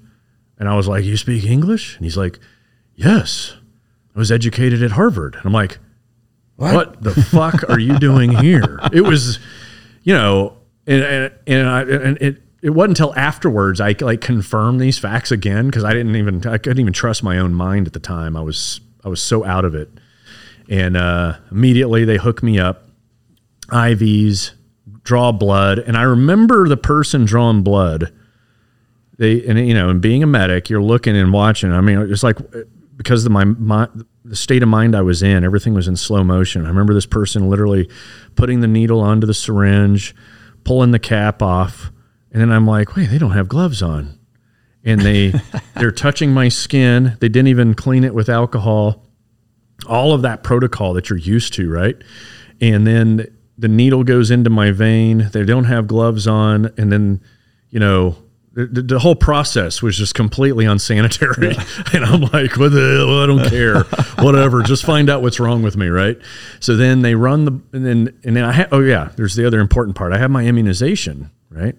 And so I have this thing in my wallet and I pull it out and I'm showing it to them and I'm still just out of it and they're pumping me full of fluids because I'm so dehydrated. And uh, they're looking at my immunizations and they're drawing the blood. And anyway, it took them like a full 24 hours to figure out what was wrong with me because they were going by the fact I was immunized for a lot of stuff. So they didn't bother testing for that initially. Then they were like, you know what? We're going to go ahead and test them for everything. So it took a couple of blood tests for them to go to finally come to that res, you know, resolution that oh we need to just test him for everything even though he's been immunized. So it turns out I had typhoid times two. I didn't have just one strand. I had two different strands of typhoid, and it was just you know usually the leading cause of death in a lot of those third world countries is typhoid because of dehydration is a miserable death because you are shitting and vomiting everything out of your body to the point where it feels like razor blades because it's acid right it's your own body that you're getting rid of now you know what stomach acids everything and so once they figured out that hey even though you're immunized you still got it and the reason being is at the time there's 118 strands of typhoid. Well, immunization, the immunization for it that we all take here in this country only cover for half of them. Doesn't cover for all of them, right? So sounds like COVID.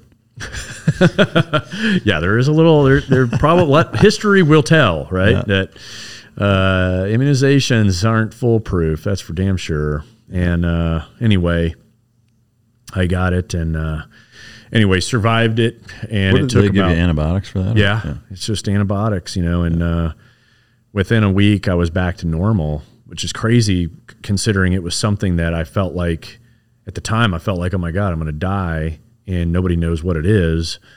Um, and I'm going to die in this fucked up shithole. Yeah. and uh, and then that'll be that.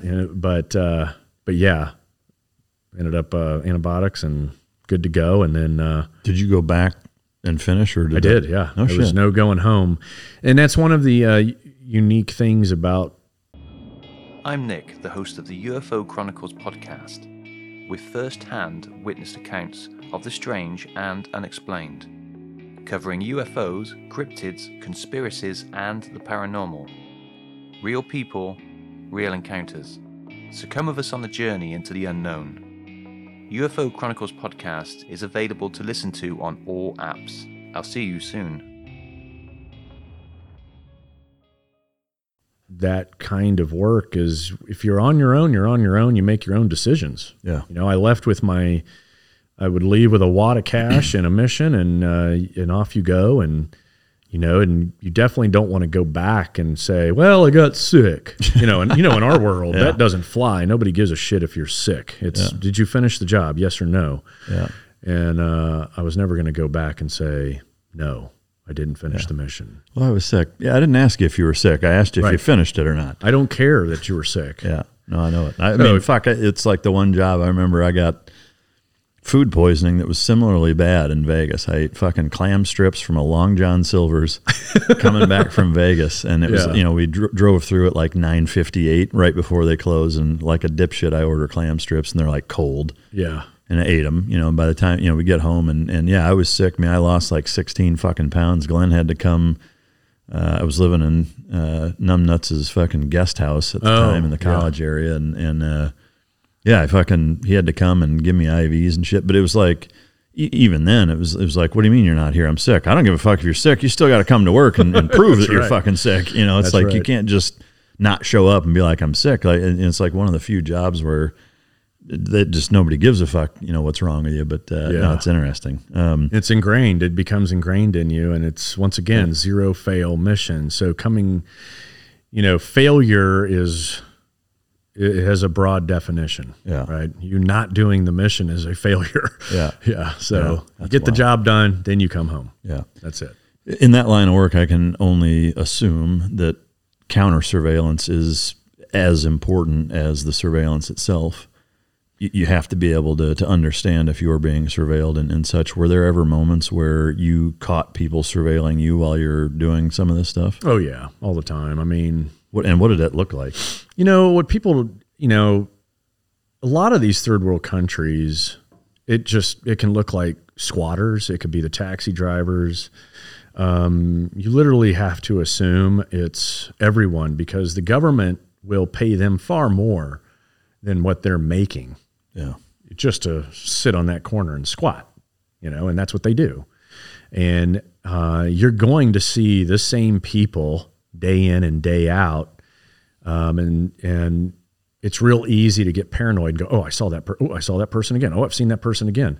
But the countries that employ their citizens as surveillance becomes one of the biggest obstacles because it's like, well, everyone as a potential Right. Yeah. The, the woman working at the front desk at the hotel, the the squatters outside, the taxi drivers, everyone I just mentioned. I mean, so it gets to the point where you just got to make sure you know what you're doing and you and as long as you assume everyone is seeing what you're doing, if you assume everyone is hearing what you're doing, and if you assume that everyone is tracking every move you make, then you'll probably come up with a great plan. Yeah. you know, but you just have to assume those three big things. Yeah. And then you'll have a great plan. Yeah. And that is becomes a very creative and sometimes lengthy process. And um and creativity I would say is probably your biggest weapon, you know, to, to be able to pull it off when you know or you think everybody is watching, you know, from those from those three ways. But uh and I, I wish I could coin, I wish I could say that's mine, but that was probably one of the first pieces of advice I, I got from a, another legend in the realm is that, you know, just if you assume you're being watched, if you assume you're being heard, and you assume you're being tracked, then the odds are you'll come up with the best plan ever. Yeah. That's fucking good advice, no doubt. Yeah. Were there ever any close calls, host nation or, or government wise, like where you almost got rolled up by uh, by any, Uh, anyone trying to do that or or otherwise? Not directly, no. Um, because if I had, I probably wouldn't be here. To be honest with you, and that's not to sound you know cool or corny, but um, it's just if they assume something, then you're get they that then immediately they're going to act on it because Yeah. you just gave them something to then now leverage against you and put you in jail and hold you forever, like we've seen happen in Iran, in Iran, and you know, I mean, a lot of different countries, hell, even Russia, right? China has done it. Everyone's done it to us, where you give them that little bit, man, your ass will be in jail for years. Yeah. So, you know, your job is to give them absolutely nothing, but indirectly, oh, I was, I mean, you're talking the height of the Arab Spring. I was roaming this planet and, uh, you know, indirectly, I, you know, took a turn and found myself surrounded by a thousand angry people. And I was all by myself with an embassy badge and a pistol, a cell phone with, you know, zero charge and no minutes. Thank you, U.S. Embassy, for handing me that when I showed up. But so I had no 911 call to make. I I had a badge that you know if I would have showed it, probably would have definitely got me murdered, right? Because no one cares about the U.S. No one cared about if you were a U.S. Embassy per, personnel at the time.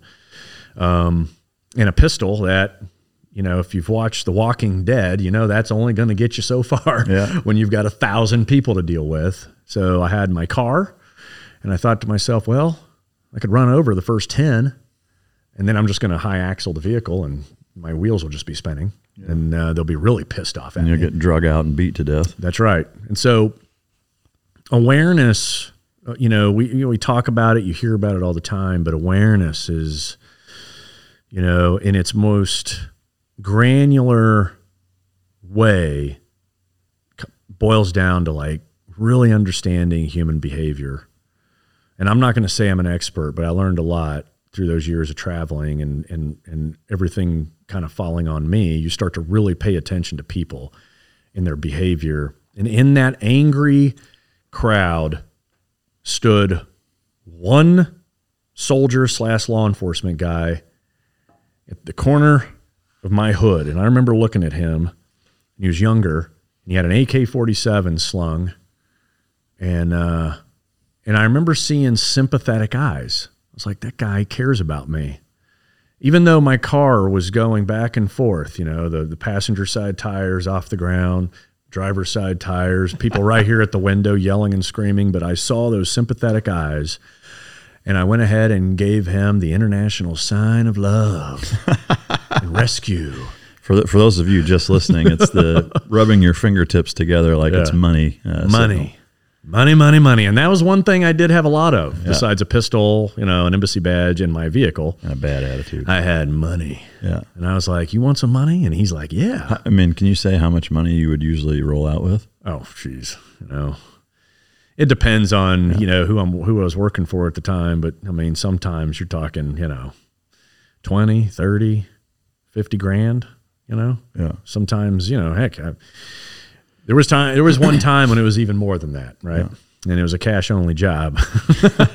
um, but yeah, you got plenty of money. It's like, and so this this kid with his gun, I you know I saw yes in his eyes and a nod of his head, and I was like, come on over to the passenger door, right? And he he took that rifle off and uh, he put his back to the passenger door. He pointed at everybody to create a bubble. I quickly unlocked the door. He got in, and I reached across and was like locking the door. And uh, then I told him, okay, now point that gun out the windshield. And so, sure enough, he pointed that gun at the windshield, and uh, and in just enough space for me to get some speed going to make them scared to jump in front of it.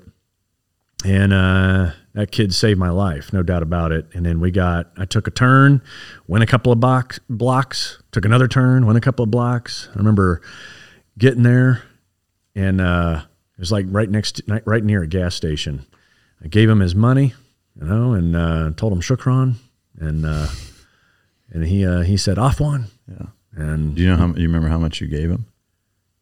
for him, I mean, it was probably equivalent to uh, thousand, two thousand dollars easily. Yeah. in his currency. Yeah. Um, yeah, that's a lifetime of money for that kid. Yeah. You know what I mean? Like he would probably was making a couple of bucks. Yeah. Compared to what I just handed him, so that was enough to feed him, his family for several months, no doubt about it. Um, and then you know the, the, the the crazy part of what was going on then is here I was just a, a couple of blocks squared, and I could hear birds. You know, everyone was going about their business like it was a normal day, but in that moment, just two blocks squared away, was fucking chaos. Yeah. And a, a life-threatening situation. you know, Damn. It Sounds like nuts. parts of Los Angeles. it can be. Fucking MacArthur Park versus fucking Venice Beach or whatever. Yeah, Yeah. yeah. I mean, it just you know it goes to show that it really just doesn't matter where you, where you are on this planet, man. Things can change on a dime, and you better be uh, be ready for it. And if you're not ready for it, you better get creative. Yeah. Yeah. no shit. Uh, was there any any operation that stands out as being like the shittiest, like conditions wise, of just being like, God damn it, like what the fuck am I doing here? Whether it's Yeah, most of most of uh, most of the places I had to go to, you know, I like you know, like you're mission, you're, you're mentioning like Mission Impossible, James Bond stuff, and um, everything's yeah. clean and fucking technologically advanced, Right. it's the exact Yeah, opposite. there, there was there was no five star hotels or Aston Martins. None of that. I was always like, "Fuck, this fucking sucks." Yeah. It was always uh, shithole safe sites or you know mediocre at best hotels, if you want to call them a hotel or a motel. Um, you know, the environments were always crap. The food was always crap. You know, you kind of start remembering those general rules, right? Like, you know, um, you know, if you're 15 minutes or more away from a shoreline, then don't eat the seafood, right? Yeah. you know, you really take that. Like, look at us. We're here in Dallas, and we can go out to a restaurant and safely eat seafood. yeah. You know, and you take that for granted. Yeah. Over there, you're like, nope. I'm 15 minutes is still too far, right? If I can't see the fucking water, I'm not eating it. Yeah. I remember there was one place that I would kind of frequent. Um, it was called, uh, um, why is it It comes to Saba, Saba, Saba, Saba, The um, fuck did you just rattle off? Saba Baba. So seven brothers, seven, seven brothers. And it was this, uh, it was like really the only restaurant had a set, a set menu and you knew that you were going to get fish and rice, and that was it, right? And it was family style eating. So imagine, like, uh, here, here's the white guy, here's the white guy walking in, and you know, if there was a record, it would have screeched, and everybody would have turned their head and looked at me, and I was like, yeah, whatever. You sit down, and I, uh, I and of course, I, I had to figure out that there was no menu. I'll take the food, please. showing up and sitting down was the menu, right? Because you were just getting whatever they put in front of you. Yeah. And uh, it was foil wrapped up and it was on a paper plate. And so I was like, huh. So you, you unwrap the foil and you kind of stretch it out. And there was a whole fish sitting in there. And then there was rice. And it was the best fucking fish and rice I have ever had Oh shit. um, and you would have never guessed. And uh, and so I mean, I once you kind of eat, you learn too. Like it, it's this balance of you don't ever set a routine, But when you find a safe place you can eat and you didn't get sick, Yeah. it's really difficult not to go back there, right? And so there was times, and it's like, do not, you know, I tell myself, do not set a routine, do not set a, set a routine. That's how you get targeted, right? Just right? DoorDash it. Be fine. Yeah, exactly. Goes back to the rugged life. You know, oh, Clint, why weren't you just fishing for your own fucking food? You know, but I didn't have time for that shit. So, um, yeah, you end up finding a good place to eat. You eat it, and uh, so point being, as you asked, like worst places, it always amazed me that even in the worst, worst condition, worst places on this planet, there was some. There was always like you could find like really good food, or you know these beautiful scenery or environments. Like you're just like, holy shit. I remember like there was a beach where it was just this crazy ass black lava rock. And you're like, I can't believe this is here, Yeah. right? With these, with the incredible ocean and this blue water crushing down on it, and you're just sitting there staring at it, like, how the hell did this get here? It's just a incredible sight. Or, you know, another breakfast joint that had the best fried eggs I've ever had. Or uh, heck, you remember when we were in the um, Dubai with the beef. Dubai with the beef, Yeah. or the Philippines with that steak place? Yeah.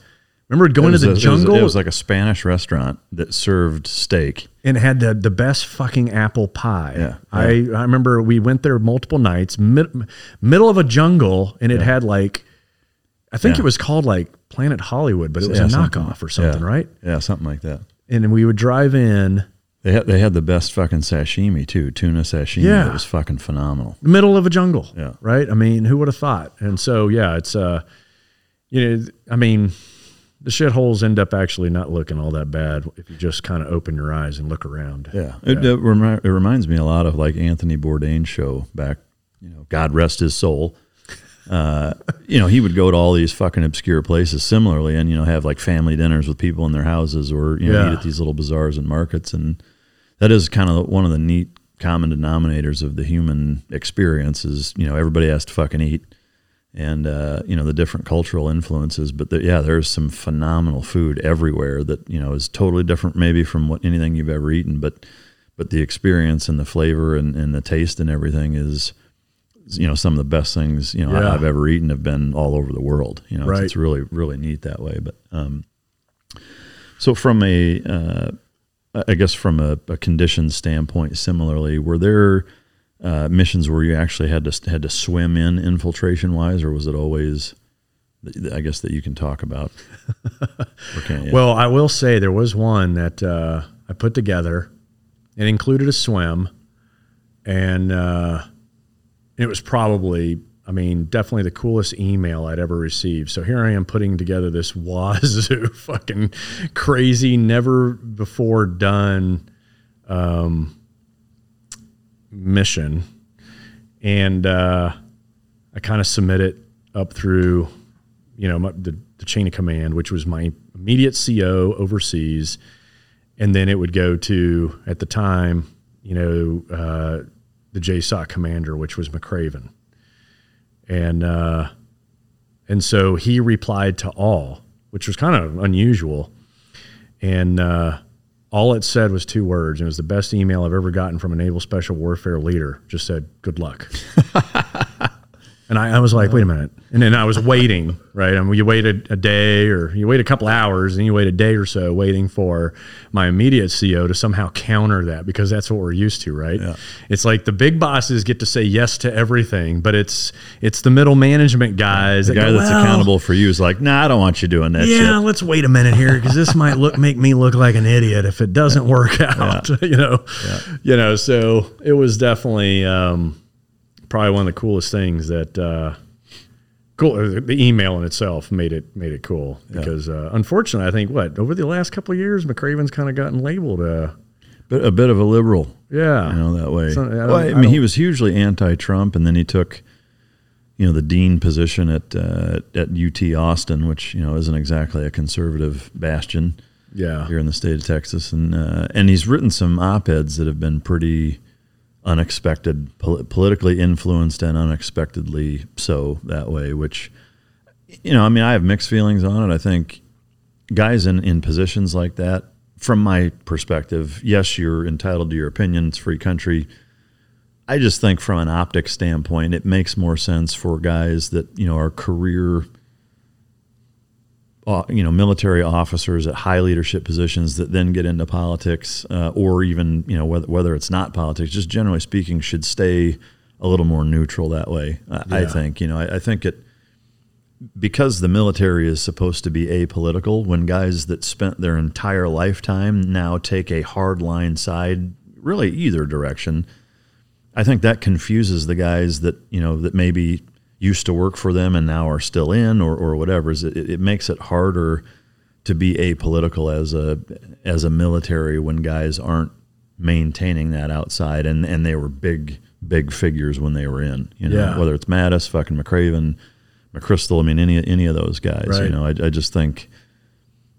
I, I, you know, it's it's a tough. I can see both sides, and, and I can imagine, you know, putting myself in their shoes, it would be hard to just kind of ride out to pasture and not go that route. Because at, at that point, I mean, if you're in your 50s and you're starting over career wise, like what the fuck else is there if, if you've spent Yeah. that amount of time doing something like that? But uh, but anyway, um, yeah, it's probably not necessarily good for branding. yeah, yeah. But anyway, so there was a swim in, included. That's that's what the ultimate.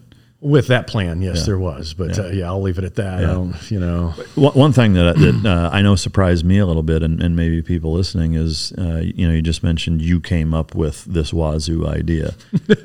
is that that's how a lot of, if not most, of your missions were derived were from you know things that you kind of thought up, right?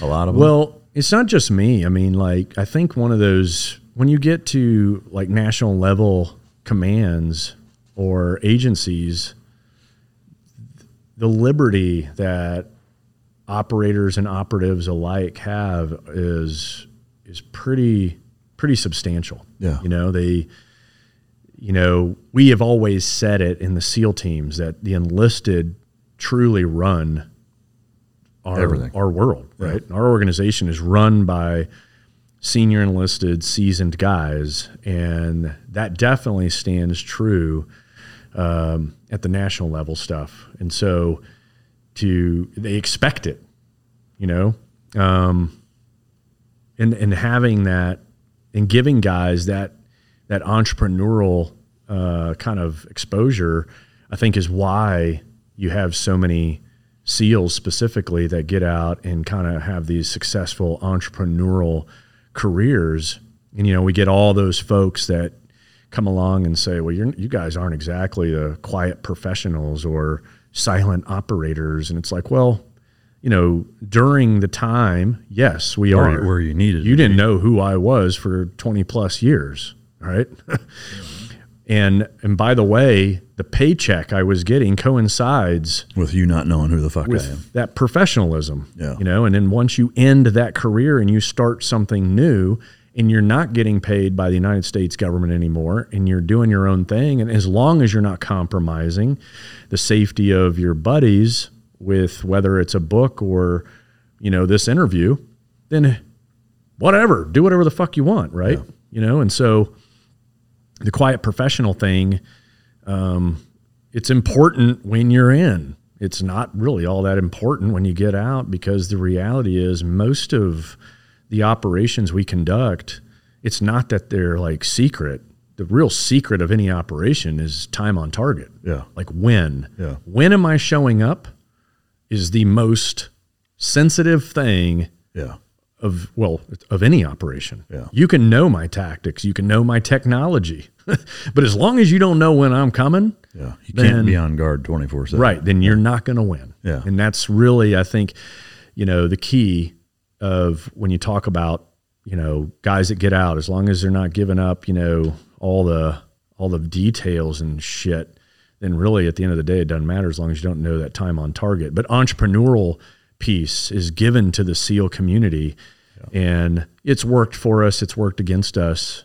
But I would say the community doing that has given us an edge and has given us an advantage over the other components, um, you know, 10 times. Yeah. You know, I think giving guys the liberty to come up with plans and, and these missions is uh, the best thing you can do as a leader. I I think most people would assume that it's again driven from what most people's experience with this community or or these experiences consists of, which is Hollywood, which is it's handed to you. Here is your next fucking gig, right? You know, and that's largely not how it happens. But No. uh, I, I do love that. You know, the whole silent professional thing. That is a criticism that I think any of us who you know have books or podcasts or or are out in the limelight, so to speak, is yeah. It's like I, I was when I needed to be. Mhm. I don't need to be anymore. You know, um, and and I agree. Like I think there's a right and a wrong way to do it, and I think some guys do it the right way and some guys don't. Yeah. Um, you know, and that's I think the 80-20 rule kind of applies that if most of the community is is okay with how you're conducting yourself, it's going to be 10% that motherfuck you no matter what. There's going to be 10% that don't give a shit what you do no matter how egregious it is. You know, that that average 80% in the middle if if they're largely like, yeah, it's a good dude, you know, I'm all right with, you know, then, then I think that's probably all right. Um, but uh, do you do you find now that um, because of all of the experiences that you've had doing all that kind of stuff that you know countless years of training and operations and what have you that that your life now day in day out little intricacies of day-to-day life are significantly affected in terms of what you pay attention to how you live your life like is, is that something that never goes away I'd say when I first retired, I'd say my you have that hyper vigilance thing and your awareness is for me was pretty much through the roof.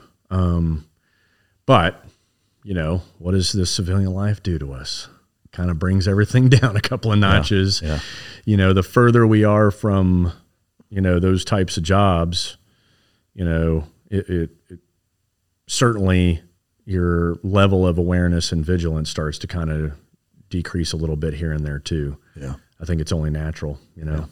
Um, but I have my moments, you know, like you got to remind yourself, oh, wait a minute, you know, you're putting yourself out there. So if you're putting yourself out there, that means you got to kind of, you know, put forth a little more uh, energy into, you know, looking out for whatever it is around the corner, Yeah. you know, and making sure you're still staying s- safe and sound. No different from anybody who puts himself out in the public view. They should all be, you know, taken into that situational awareness, personal awareness, cultural awareness, third party awareness being the big one. Yeah.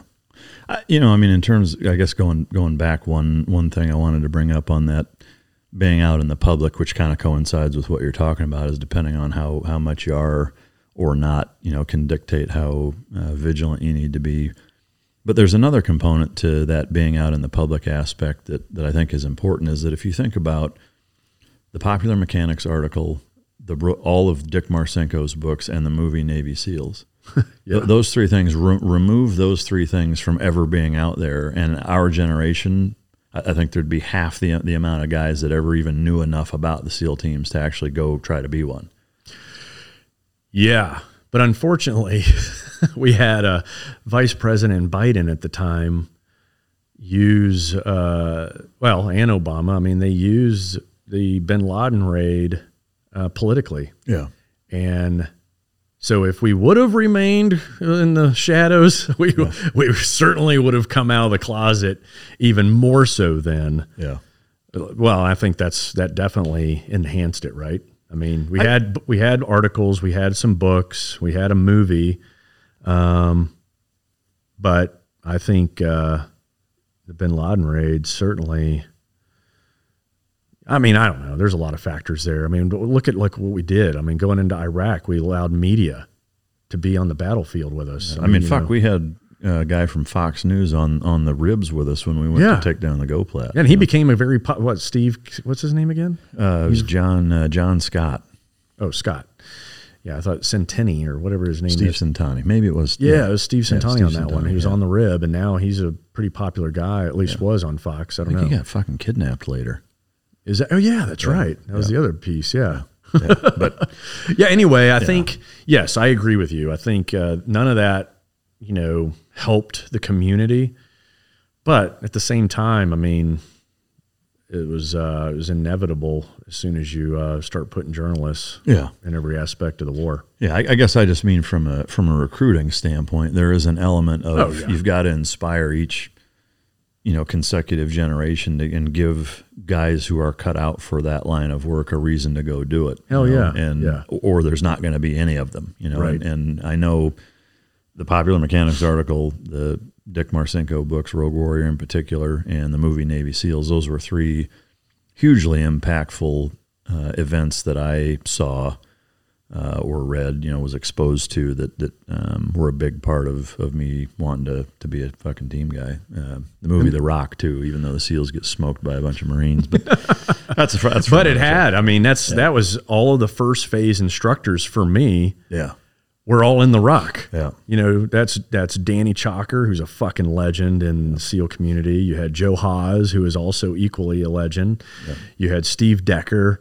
I mean, you had uh, those were. I mean, uh, to show up to BUD/S and see these dudes, you're like, you're like, fuck. Especially, I mean, it was Master Chief Danny Chalker was yeah. Bud's Master Chief. Yeah, he he secured my Hell Week. Yeah. yeah, and I was just like, oh my god, it's him. Yeah. He's also known as Snake in any of uh, Dick Marcinko's books because yeah. of his eyes. I don't know if you ever had a chance to look into his eyes. Oh yeah, yeah, they were fucking snake eyes. Yeah, but yeah, I mean, the media certainly is uh, uh, taking that seal path and yeah, kind of yeah. bounced it into the limelight. So, you know, we we we certainly haven't done anything that hadn't already been done, and it's going to continue on. Yeah because it's uh, it's been sexy for quite some time now. I'm actually surprised it's lasted this long. And the Seal brand, yeah, I thought it would die off, you know, and things would go back to normal, but it just continues and continues, you know. Well, you're a cool guy, Clint. You know, I mean, not me. No, no. It's those. That's your fault. Don't yeah, be so fucking cool. Yeah, no, it's. Yeah. I think yeah. it's a collective team guys being successful continues. Uh, continues the light to be, you know, shined on the career. Yeah, absolutely. Uh, well, I mean, I could ask you fucking questions and try to get you to reveal shit you're not supposed to all day long, but uh, I know we, we do have another show to, to conduct, and uh, and the big reason why you're here is the rugged life. Again, go pick this fucking book up. Uh, you will not regret it. It's uh, chocked full of fucking legitimately really useful information. Uh, and I appreciate you coming on to uh, to take the time to talk about it and some of the things that we haven't had a chance to discuss on here uh, previous. Yeah, I appreciate you having me, Mike. Yeah, it's always absolutely. good to hang out, buddy. Uh, for those of you still listening, uh, Clint, myself, and my other co-host Matt are going to jump on the Uninfluenced show, and we're going to talk about cars and motorcycles and shit like that here in a minute. So. Uh, I encourage you to check that show out as well if you want to see Clint talk about some of the crazy driving that that he's learned over the years via uh, Uncle Sam, and uh, and we'll get into some of the intricacies of that. But uh, I hope you guys enjoyed this. Clint's been a good friend of mine for over 20 years, which is hard to fucking believe. Yeah. Uh, you know, we kind of grew up in the SEAL teams together to a certain degree, and uh, you know, he's he's one of my closest friends, and uh, I can't thank him enough for for coming here. I hope all you guys go out and support his book uh, as well as uh, all the places that you can find you uh, in terms of some of the other stuff that you offer. If you want to run down that real quick.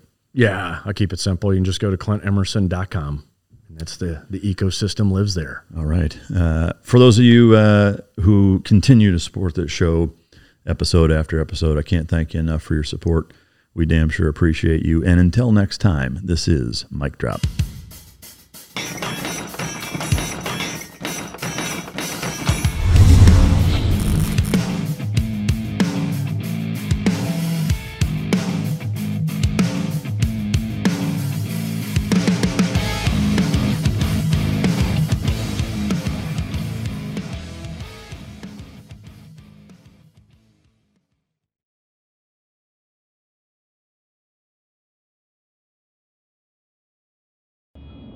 I'm Nick, the host of the UFO Chronicles podcast, with first hand witnessed accounts of the strange and unexplained, covering UFOs, cryptids, conspiracies, and the paranormal. Real people, real encounters. So come with us on the journey into the unknown. UFO Chronicles podcast is available to listen to on all apps. I'll see you soon. The Bigger Pockets portfolio of podcasts are worthy of your investment. We're having a real conversation as real real estate investors. New episodes available every day. It's important to buy where it makes money and not necessarily where you want to travel to. Bigger Pockets, On the Market, Rookie Real Estate, or Money Podcast. The purpose of flipping is to create more cash so then you can reinvest into other types of properties. The Bigger Pockets Podcast on YouTube or wherever you listen.